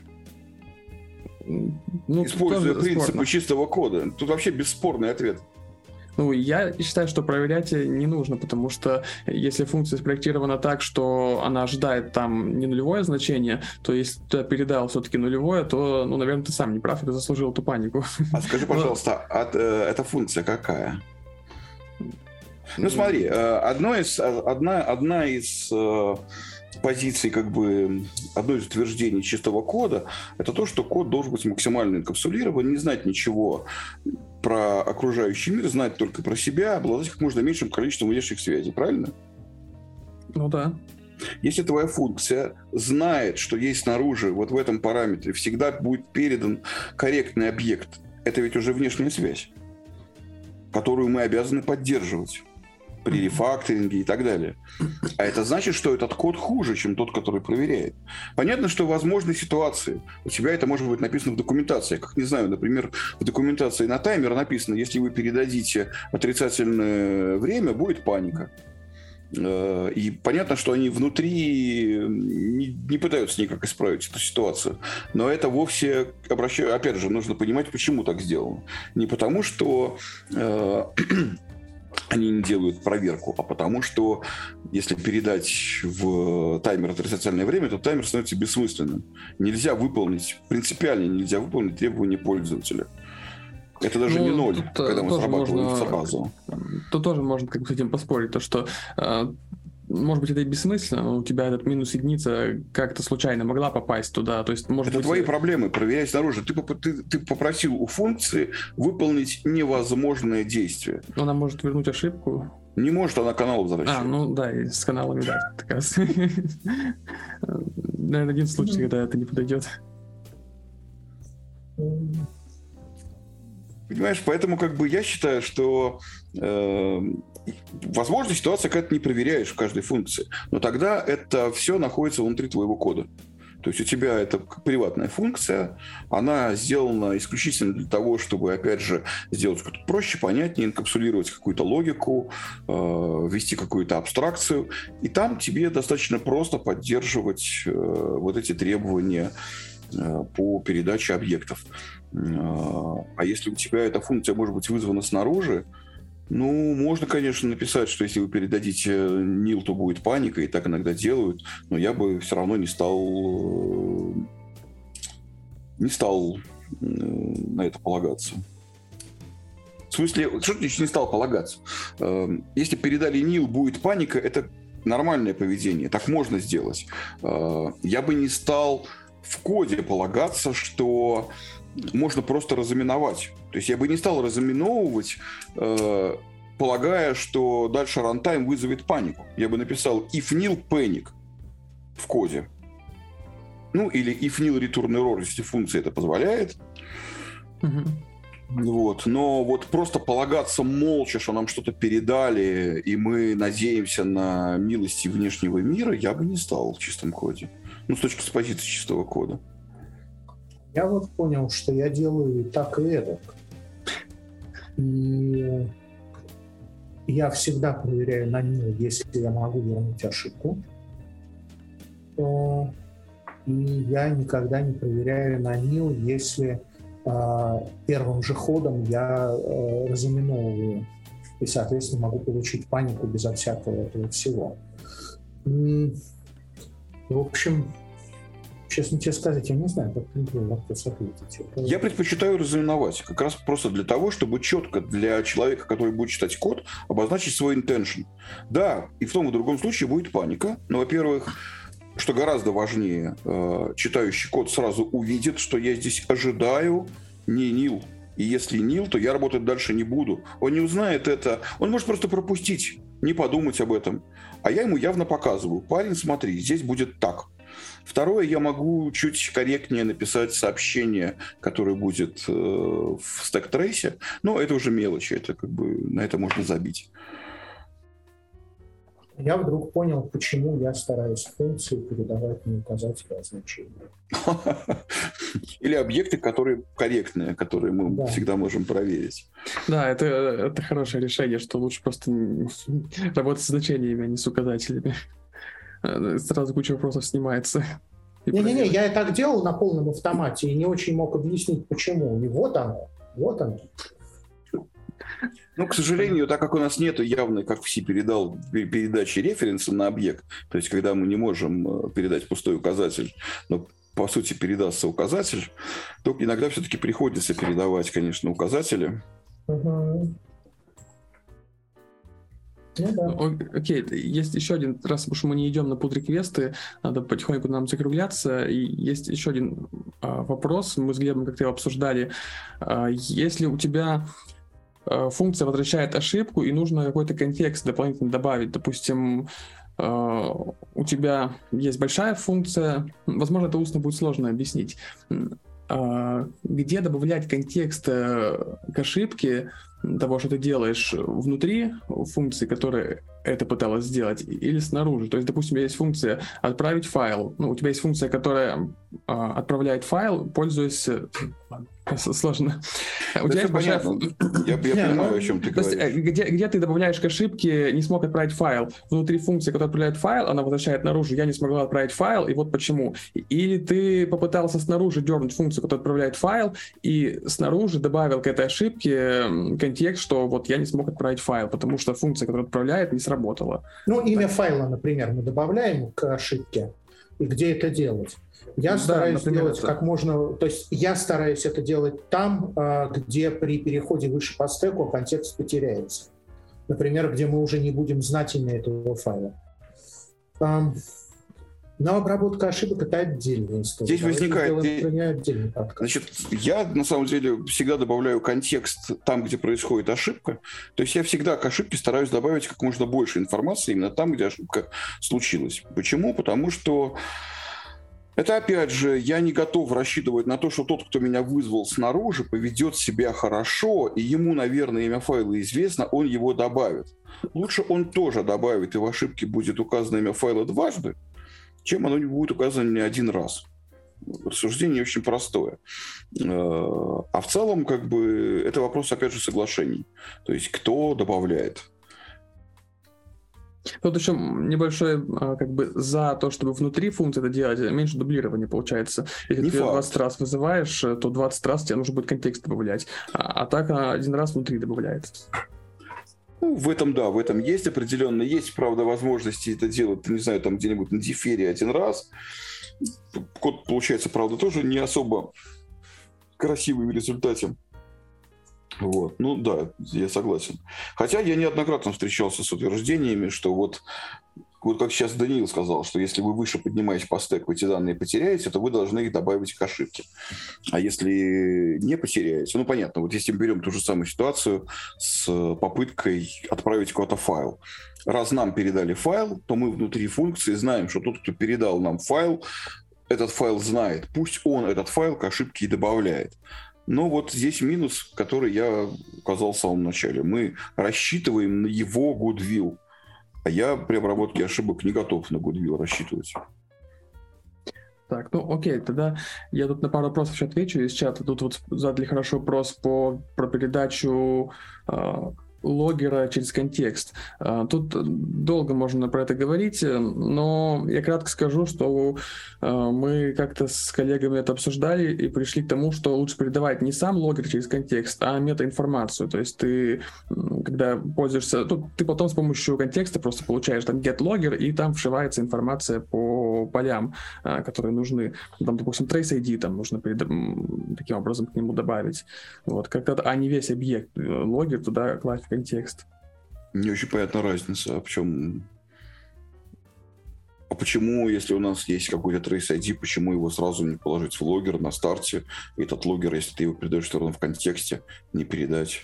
Я имею в виду, когда ты, у тебя, допустим, есть хендлер какого-то запроса, да. и ты получаешь логер, и ты получаешь Trace ID к этому логеру, э, и э, ну вот на этом моменте ты добавляешь туда Trace ID. А, и каждый просто... обработчик самостоятельно добавляет Trace ID. Ну, типа того, да. И кто-то забыл. Ну, нет, для этого просто функция используется, которая добавляет, которая возвращает сейчас а я пытаюсь сформулировать. Которую ну, надо можешь... не забыть вызвать в каждом обработчике. То есть сделать абсолютно одинаковую работу. Мы уже, мы уже договорились, каждый обработчик дописывает Trace ID. То есть мы просто сами заставляем разработчика обязательно заниматься дублированием кода. Просто mm говорим ему, а теперь пойди и продублируй код. Ну а как, как ты это делаешь? Ну, я, в данном случае мне не очень понятно, в чем плюс-то, да, ты все равно что-то передаешь через контекст. Ладно, ты бы сказал, я не буду через контекст ничего передавать, мне не нравится механизм. Понятно. Но если ты передаешь всегда Trace ID, а логер передаешь снаружи, почему не передать сразу логер через контекст, в котором один раз уже настроен Trace ID, и никто его не забудет? И будет каждый писать только про себя, Потому что Trace ID это про request в целом, это про логику общую.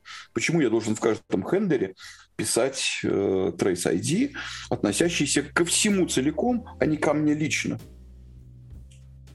Ну, окей, да, звучит убедительно. Ну, как минимум дописывать его не обязательно а, руками именно функции. То есть у тебя есть там а, функция getLogger, и у тебя ты ее просто вызываешь внутри хендлера. Ну ладно, это... Передавай ей Trace ID. Ну, э, ну, а, Trace ID уже берется из контекста. То есть это метод зачем? контекста. Ну, зачем? Зачем этот метод вообще? Почему просто не getLogger из контекста? Контекст getLogger, все. Вот логер. Пиши в него, не думай ни о чем, просто пиши. Видишь, вот эта идея, что не следует использовать контекст для передачи чего бы то ни было, включая логер, она же растет из э, простой идеи, что как только ты начинаешь через контекст что-то передавать, у тебя появляется такая суровая нитка на цыганской иголке, и ты весь свой проект на эту нитку нанизываешь.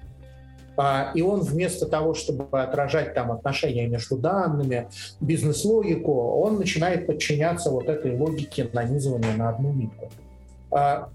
И это плохо, конечно. Э, поэтому я, например, через контекст не передаю вообще ничего. Э.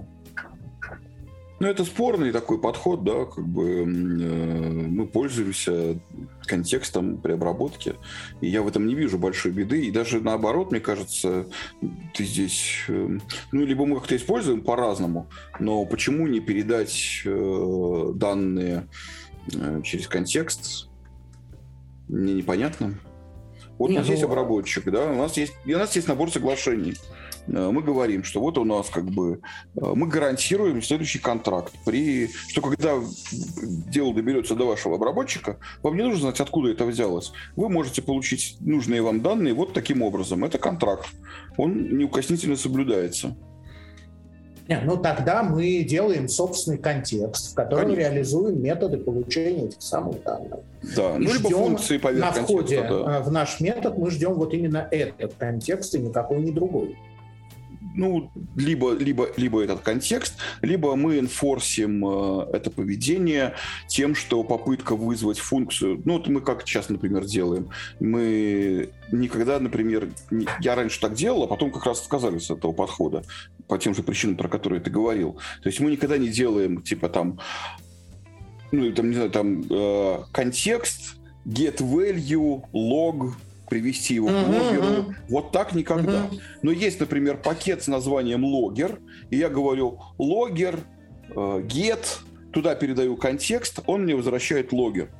И этот метод, если он в контексте а, логера... это другая не совсем история. Нет, но тем не менее я через контекст лог передаю, да, то есть у меня есть набор соглашений. Вот у меня есть функции, при помощи которых я могу из контекста извлечь то, что там хранится. Эти функции мне либо вернут логер, либо они собортят запрос, либо спаникуют, либо вернут мне какой-то дефолт, но, по крайней мере, ничего неожиданного не произойдет. И ну, через эти да. же функции логер в контекст будет добавлен. Опять же, я не буду добавлять его по какому-то ключу. Я скажу логер, set, передам туда логер, и этот лог окажется привязанным к контексту, который дальше будет гулять по обработчикам. Ну, слушай, э, явная передача логера, она же всегда лучше, чем неявная. А через контекст это неявная.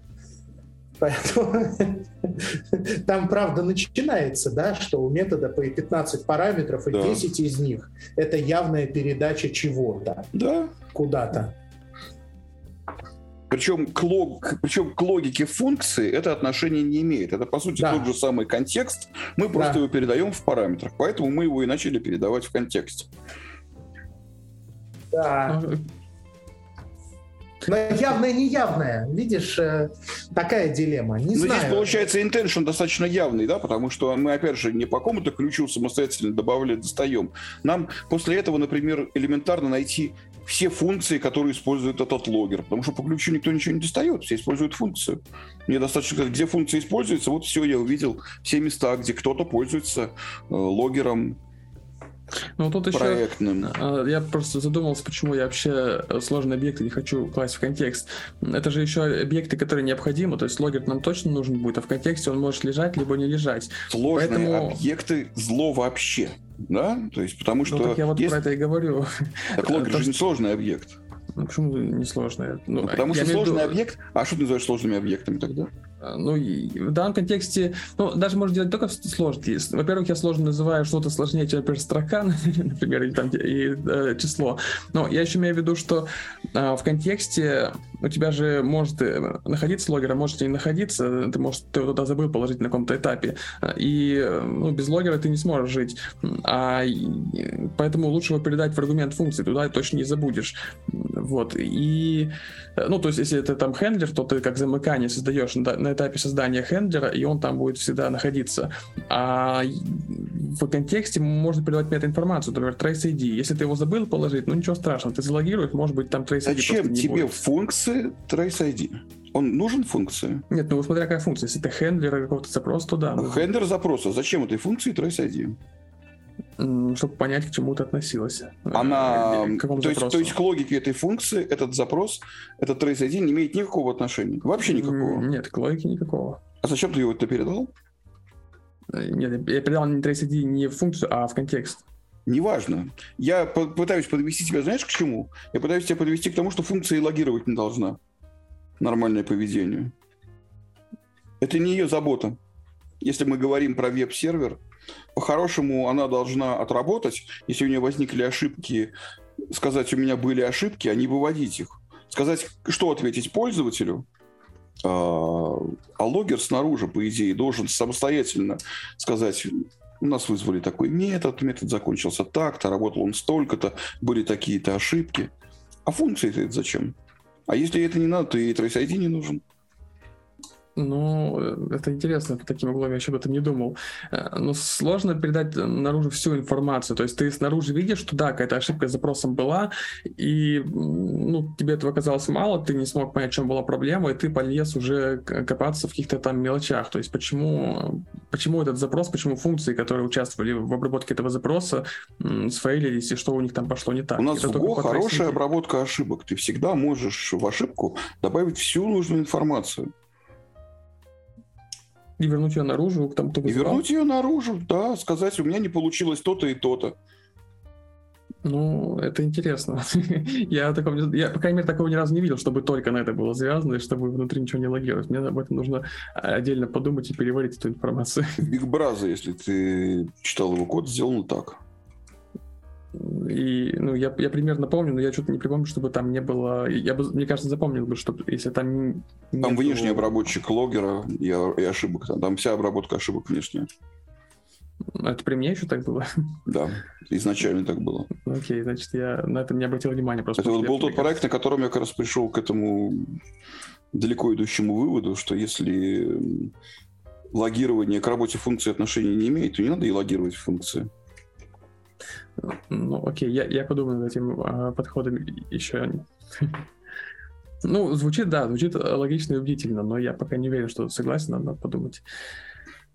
Так, ну... у, тебя ну после этого, у тебя после этого хендер становится почти готовым э, юнит-тестом. У тебя получается просто логика. Ну да, да. Так, ну, я думаю, можем закругляться уже. Мы на полчаса сегодня превысили, но Это было интересно. Да, всем спасибо. Всем спасибо за участие. Было интересно поболтать. Спасибо, спасибо тем, кто смотрел. Да, надеюсь, вам было интересно. Спасибо, коллеги. До свидания. До свидания. Так, ну я еще э, сам задержусь и отвечу на вопрос по поводу глобальных переменных. Просто вас не хотел задерживать. э, почему глобальные переменные это плохо. Ну, тут тоже спорная, долгая, дискутивная тема, но э, такие два простых пункта. Самое простое — это ты глобальные перемены можешь поменять из любой части своей программы, из любой функции буквально. Ну, если это экспорт... Ну, э, в общем, да, почти из любого. Не буду уже уточнять, там, экспортируемые, не экспортируемые. Это, во-первых, и, и сложно. Тут могут вылезать какие-то сложные баги, которые сложно поймать. И второе, такое уже, может быть, менее важное, то, что когда ты локальную используешь переменную, то она будет на стеке, память выделяться, а глобальная всегда в куче. И это тоже может немного сократить скорость работы программы, если это, если это важно вообще в программе. Там просто вопрос в чат, кстати, был про глобальные переменные. Я просто предлагаю проделать очень простой опыт тому, кто это задал вопрос. Э, достаточно попробовать написать тест к какому-то да, да, да, какой-то функции, которая использует глобальную переменную. Сколько придется совершить телодвижений вокруг, чтобы эта функция заработала? Нужно будет запомнить эту глобальную переменную, нужно убедиться, что в это время не работает другой тест, который параллельно использует ту же самую функцию. И вообще написание параллельного теста э, станет просто вообще невозможно, потому что, ну, мы же хотим протестировать, это же у нас переменная не просто так, она какое-то поведение задает, поэтому мы должны в тестах убедиться, что изменение этой переменной влияет на поведение, а у нас работает параллельно два теста.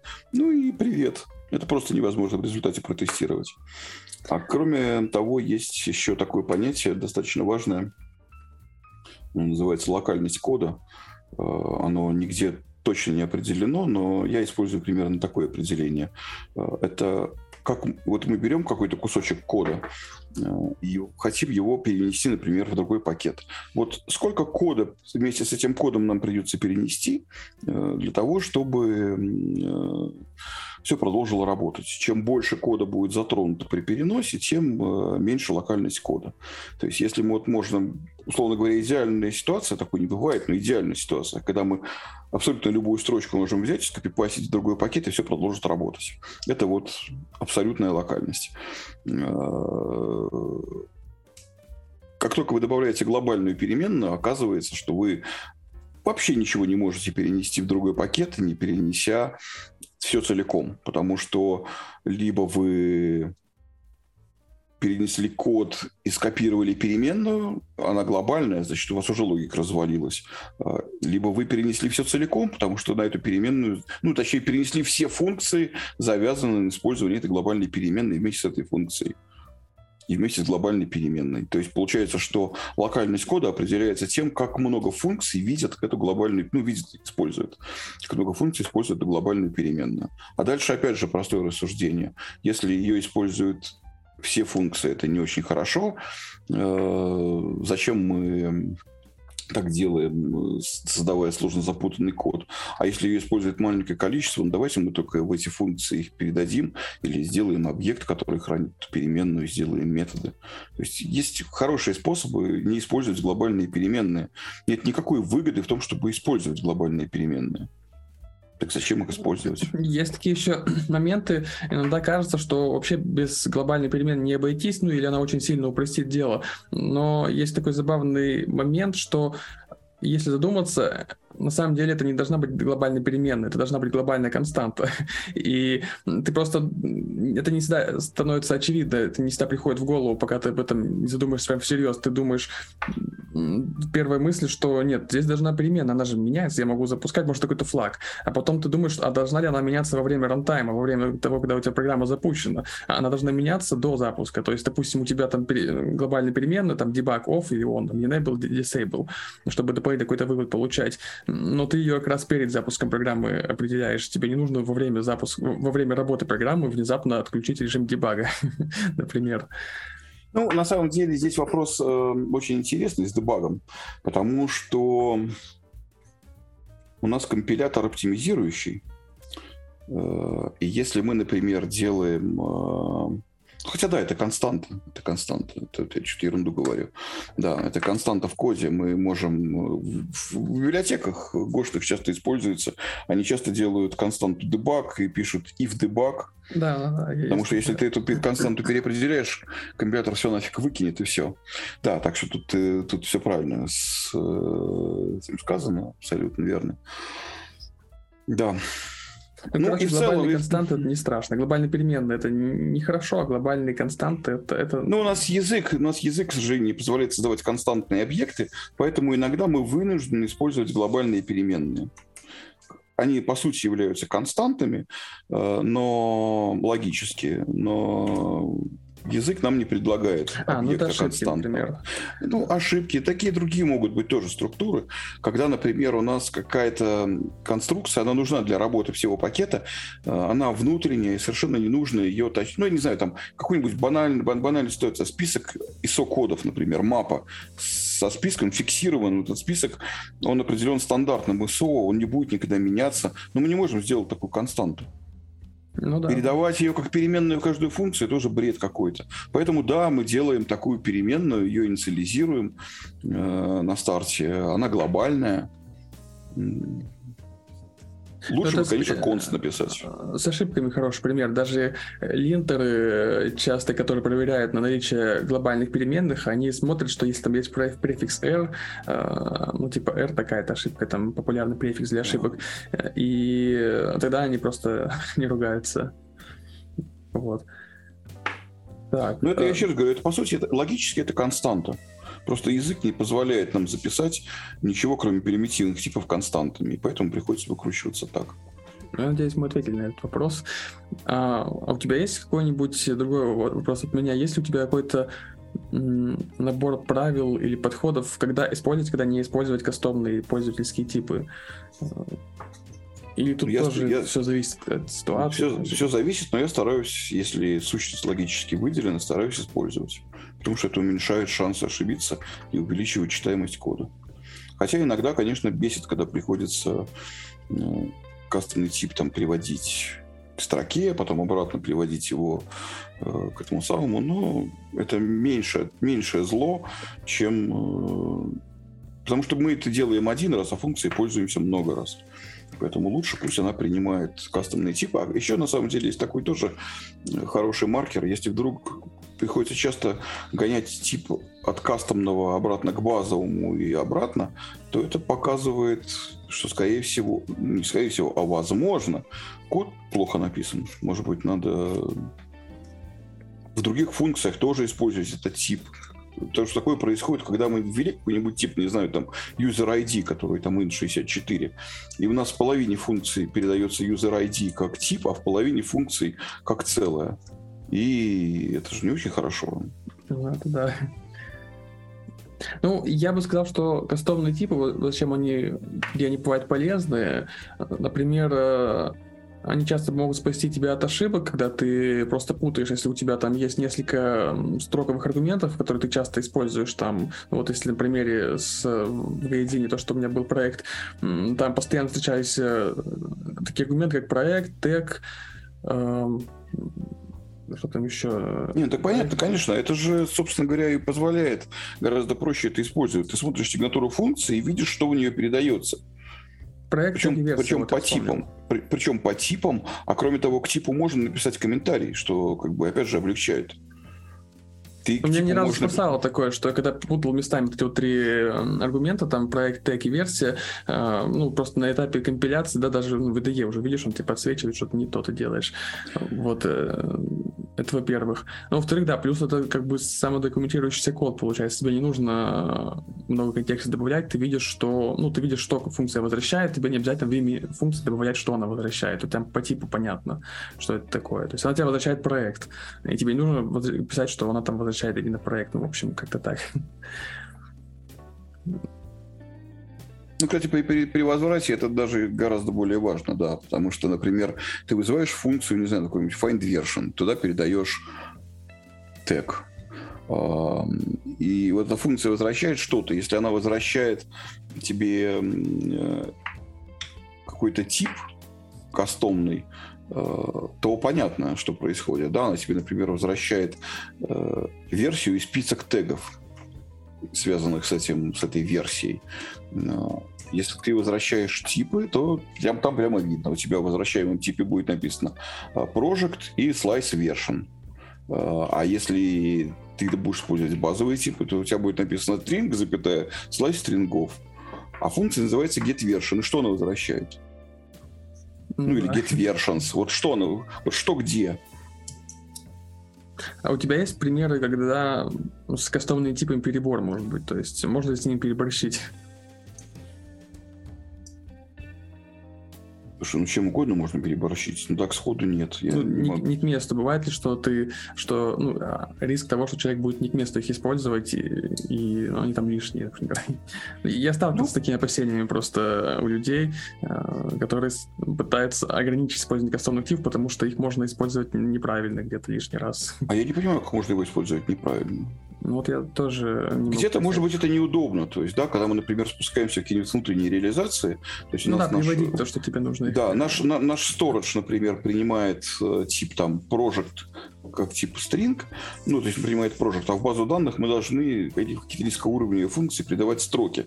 Ну, наверное, не имеет смысла все эти низкоуровневые функции внутренние использовать вот этот тип project, там можно использовать string, потому что мы один раз там сделаем приведение типа в родительской функции, и дальше будем просто передавать уже эту строку. Не знаю. Ну, окей. Сложно сказать. Так, ну ладно, тогда... А, ну еще по поводу, как научиться писать хороший код, тоже вкратце скажу, что по моему опыту это самый лучший способ обучения, это код-ревью. Во-первых, когда твой код ревьюет, а, во-вторых, когда ты код чужой смотришь и учишься на этом. Э, кроме этого, даже сложно представить, что еще может помочь, э, кроме такой прямой критики. Ну, можно читать книжки, конечно, типа вот того же там рефакторинга и Роберта Мартина, там чистый код, но эта теория, она в голове остается, но часто забывается, пока ты это не начнешь применять, у тебя это в голове не останется.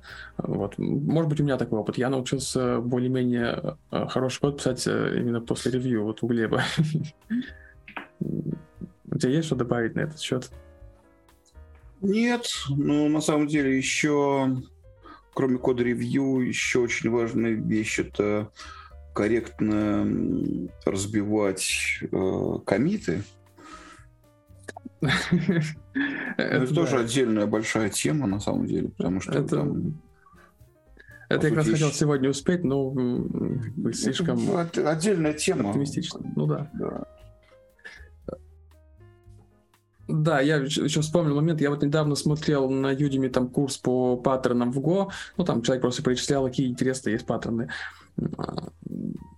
есть вот ООП паттерны проектирования, а есть Go, там немножко по-другому все. И забавно, что когда он начинал перечислять, я понял, что я все эти подходы давно знаю, часто применяю, просто я не знал, что это паттерны.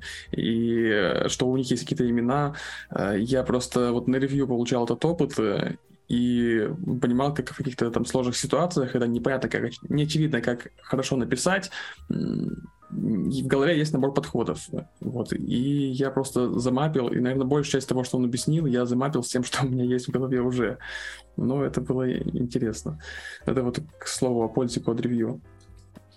И когда ты... вообще очень мощная вещь, как бы тут я... Я, ну, я, я это уже говорил, как бы, поэтому когда ты сам пишешь код, э, ну, один в проекте, и не просишь, чтобы его смотрели, э, то есть просто сам постоянно пушишь и мержишь, э, постоянный соблазн написать плохо, и с ним очень сложно бороться. Даже если ты в целом неплохо пишешь код, у тебя все время будет соблазн написать его хуже, и даже ты его потом будешь с трудом понимать. С этим сложно бороться. На самом деле нет, я не согласен. Это вопрос привычки. То есть, если ты не привык писать хороший код, то бороться будет сложно. То есть, если пишешь хороший код через силу, то есть у тебя есть код-ревью, ты вынужден писать хороший код. Э, но дальше, как в анекдоте про Холмса и трубочку Виватсона, вот ты привыкаешь писать хороший код, и больше без хорошего кода уже не можешь. И ты пишешь даже код для себя, ты все равно его структурируешь, ты все равно его разбиваешь на части, ты все равно занимаешься корректным именованием переменных, ты все равно его декомпозируешь. То есть... Э, ну, это если ты знаешь, как, э, как в целом делать. У меня тут пример, то, что я говорил, вот у меня, наверное, яркий пример того, как я один э, писал проект, и меня почти не ревьюили это был пример с, фр- с фронтендом. Это вот Palwell, когда я работал э, с вами. Потому что у меня опыта во фронтенде было мало, и было мало людей, которые могут, в принципе, посоветовать, как написать хорошо. И были какие-то скользкие места, думаешь, э, понимаешь, что ты вроде бы написал не очень хорошо, но и не понимаешь, как написать это лучше. И если ты понимаешь, что все равно никто это не посмотрит, то как-то проскальзывает и думаешь, ладно, я потом подумаю, как это переписать, а потом оно накапливается. Как-то так. Не, ну так это, это то, о чем я и говорю, да, то есть если ты э, еще не имеешь привычку, да, то только, то есть, если никто с тобой не смотрит, очень легко убедить себя, что ты сделаешь это потом. Но если это уже привычка, то наоборот сложно себя заставить э, переписать так, чтобы стало хорошо. Ну, тут написали в чате, что кастомные типы могут быть лишними, когда используют э, паттерны ради использования паттернов. Ну, я как-то не вижу ассоциации кастомных типов и паттернов в принципе. Мне кажется, это какие-то ну, независимые друг от друга вещи. Может, где-то и пересекаются, но... Паттерны вообще, на самом деле, вот паттерны проектирования стандартные, они настолько завязаны на объектно-ориентированную модель, что большая часть паттернов э, в их голом виде в Go неприменима. То есть там сказывается то, что все-таки доктайпинг, он хоть и похож на что-то объектно ориентированное, но вещь совершенно перпендикулярная. То есть она и ну, да. А паттерны писались, когда на коне были объектно-ориентированные языки. Ну, это что назвать паттернами, смотря.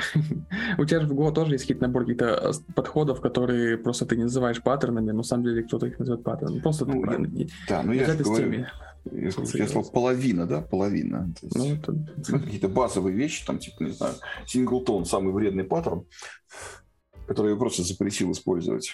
А, он прекрасно применим в Go, почему нет? Ну, да, там ООП паттерн такое ощущение, что придумали ООП, потом с помощью этих паттернов придумали набор заплаток для этого же ООП. Ну, это тоже так. Ну, любо, любая практика программирования это набор заплаток, которые призваны решить проблему. Очевидно совершенно. Так, тут еще вот написали по поводу, что на код-ревью не всегда проходит только хороший код, и проблема в том, что чтение кода тоже работа, серьезная работа, и люди часто уставшие это смотрят. Э, ну, это полностью так, э, я полностью с этим согласен. И э, ну, тут как бы зависит от ревьюера. Если я сталкивался с код-ревью, то, наверное, во всех компаниях, где работал, когда человек просто посмотрел и сказал, ну и ладно, как бы ему по названию комита там реквеста понравилось, что я приношу, а, а как я это приношу, он даже не посмотрел, просто approve поставил. Но бывает, когда человек до каждой запятой докапывается. А, и э, просто на код-ревью его нужно сразу воспринимать как, как часть работы. То есть, э, ну, ты выделяешь, что вот у тебя час, может, у тебя два, может быть, ты полдня будешь какой-то pull request смотреть, и это нормально. Э, это того стоит. И если ты работаешь в нормальной компании, в нормальной команде, то никто, ни, ни у кого вопросов не будет. Ты просто там на своем стендапе придешь и скажешь, я 4 часа ревьюил чей-то pull request, он был очень сложный. Ну, считается, тебе... счита, счита, сразу, сразу два утверждения эм, больше часа делать код-ревью невозможно. Это будет неэффективно. Ты просто устанешь. Я могу и быстрее часа устать, ко мне код-ревью не всегда весело вот. смотреть. Второе, если pull request такой, что вы нужно ревью 4 часа, то может лучше его сразу э, отрежектить и разбить вот. на набор осмысленных. Это да, это я вот то, за что э, борюсь очень долго на работе. и как раз то, э, э, о чем я хотел поговорить э, вот именно по теме оформления pull реквестов и комитов. Тут я согласен, да. Э, но если у тебя нет выбора, и тебе нужно смотреть, смотреть в том числе и сложные квесты, где скудное описание, ну, то есть а, почему ты его долго смотришь? Возможно, во-первых, там описание скудное, ты по контексту там ну, переходишь на ссылку в бактрекер, смотришь, почему вообще это возникло. Остановись и напиши. Минус один, код непонятный, сложный, требует э, декомпозиции. До свидания. Ну, как бы, если э, четыре человека поставили approve, а ты сказал нет, и ты решил придраться. Ну, тогда борись с этими людьми за хорошие практики, что ты можно сделать. Объясняй, ну... почему так не надо, показывай личным примером. А это легко, кстати. Ты вот выложишь вместо одного комита на тысячу строк 10 комитов, как бы каждый из которых в сумме больше, чем на тысячу строк, но каждый из них будет по 150 строк, и каждый понятный и простой, э, люди очень быстро поймут разницу. Ну, я так и делаю, да. И главное, что не сначала начнут такого требовать от остальных. Это же такое, знаешь, что если ты напишешь, человек твои комиты пройдет, ему понравится, пройдет по твоим комитам, ему понравится, он возьмет комит огромный, и он пойдет к тому человеку и скажет, что, слушай, давай ты тоже разобьешь. А потом к нему также придут. Но это, к сожалению, так не работает, пока практика. Работает, работает. это если команда большая, если ты периодически эти люди друг с другом пересекаются, а если ты там, у вас команда там по 2-3 человека, и над проектами там они реже ну, пересекаются. Смотри, три человека уже достаточно, даже двух достаточно. Ну, это да. Ну, окей, ладно, по поводу квеста и комита мы, это вообще отдельная история, мы в другой раз об этом поговорим. А, ну, так, все, думаю, больше... Сейчас, смотрю, что там в чате еще интересного есть. Слушай, ну я, наверное, тоже уже вынужден бежать, да, как бы... Ну да, да, я тоже. Потом просто еще это монтировать очень долго будет. Так, ну ладно, еще раз э, спасибо за участие да. тебе и тем, кто смотрел. У нас э, примерно 30 человек держалось все это время. И вот сейчас э, также. Ладно, всем пока. Счастливо.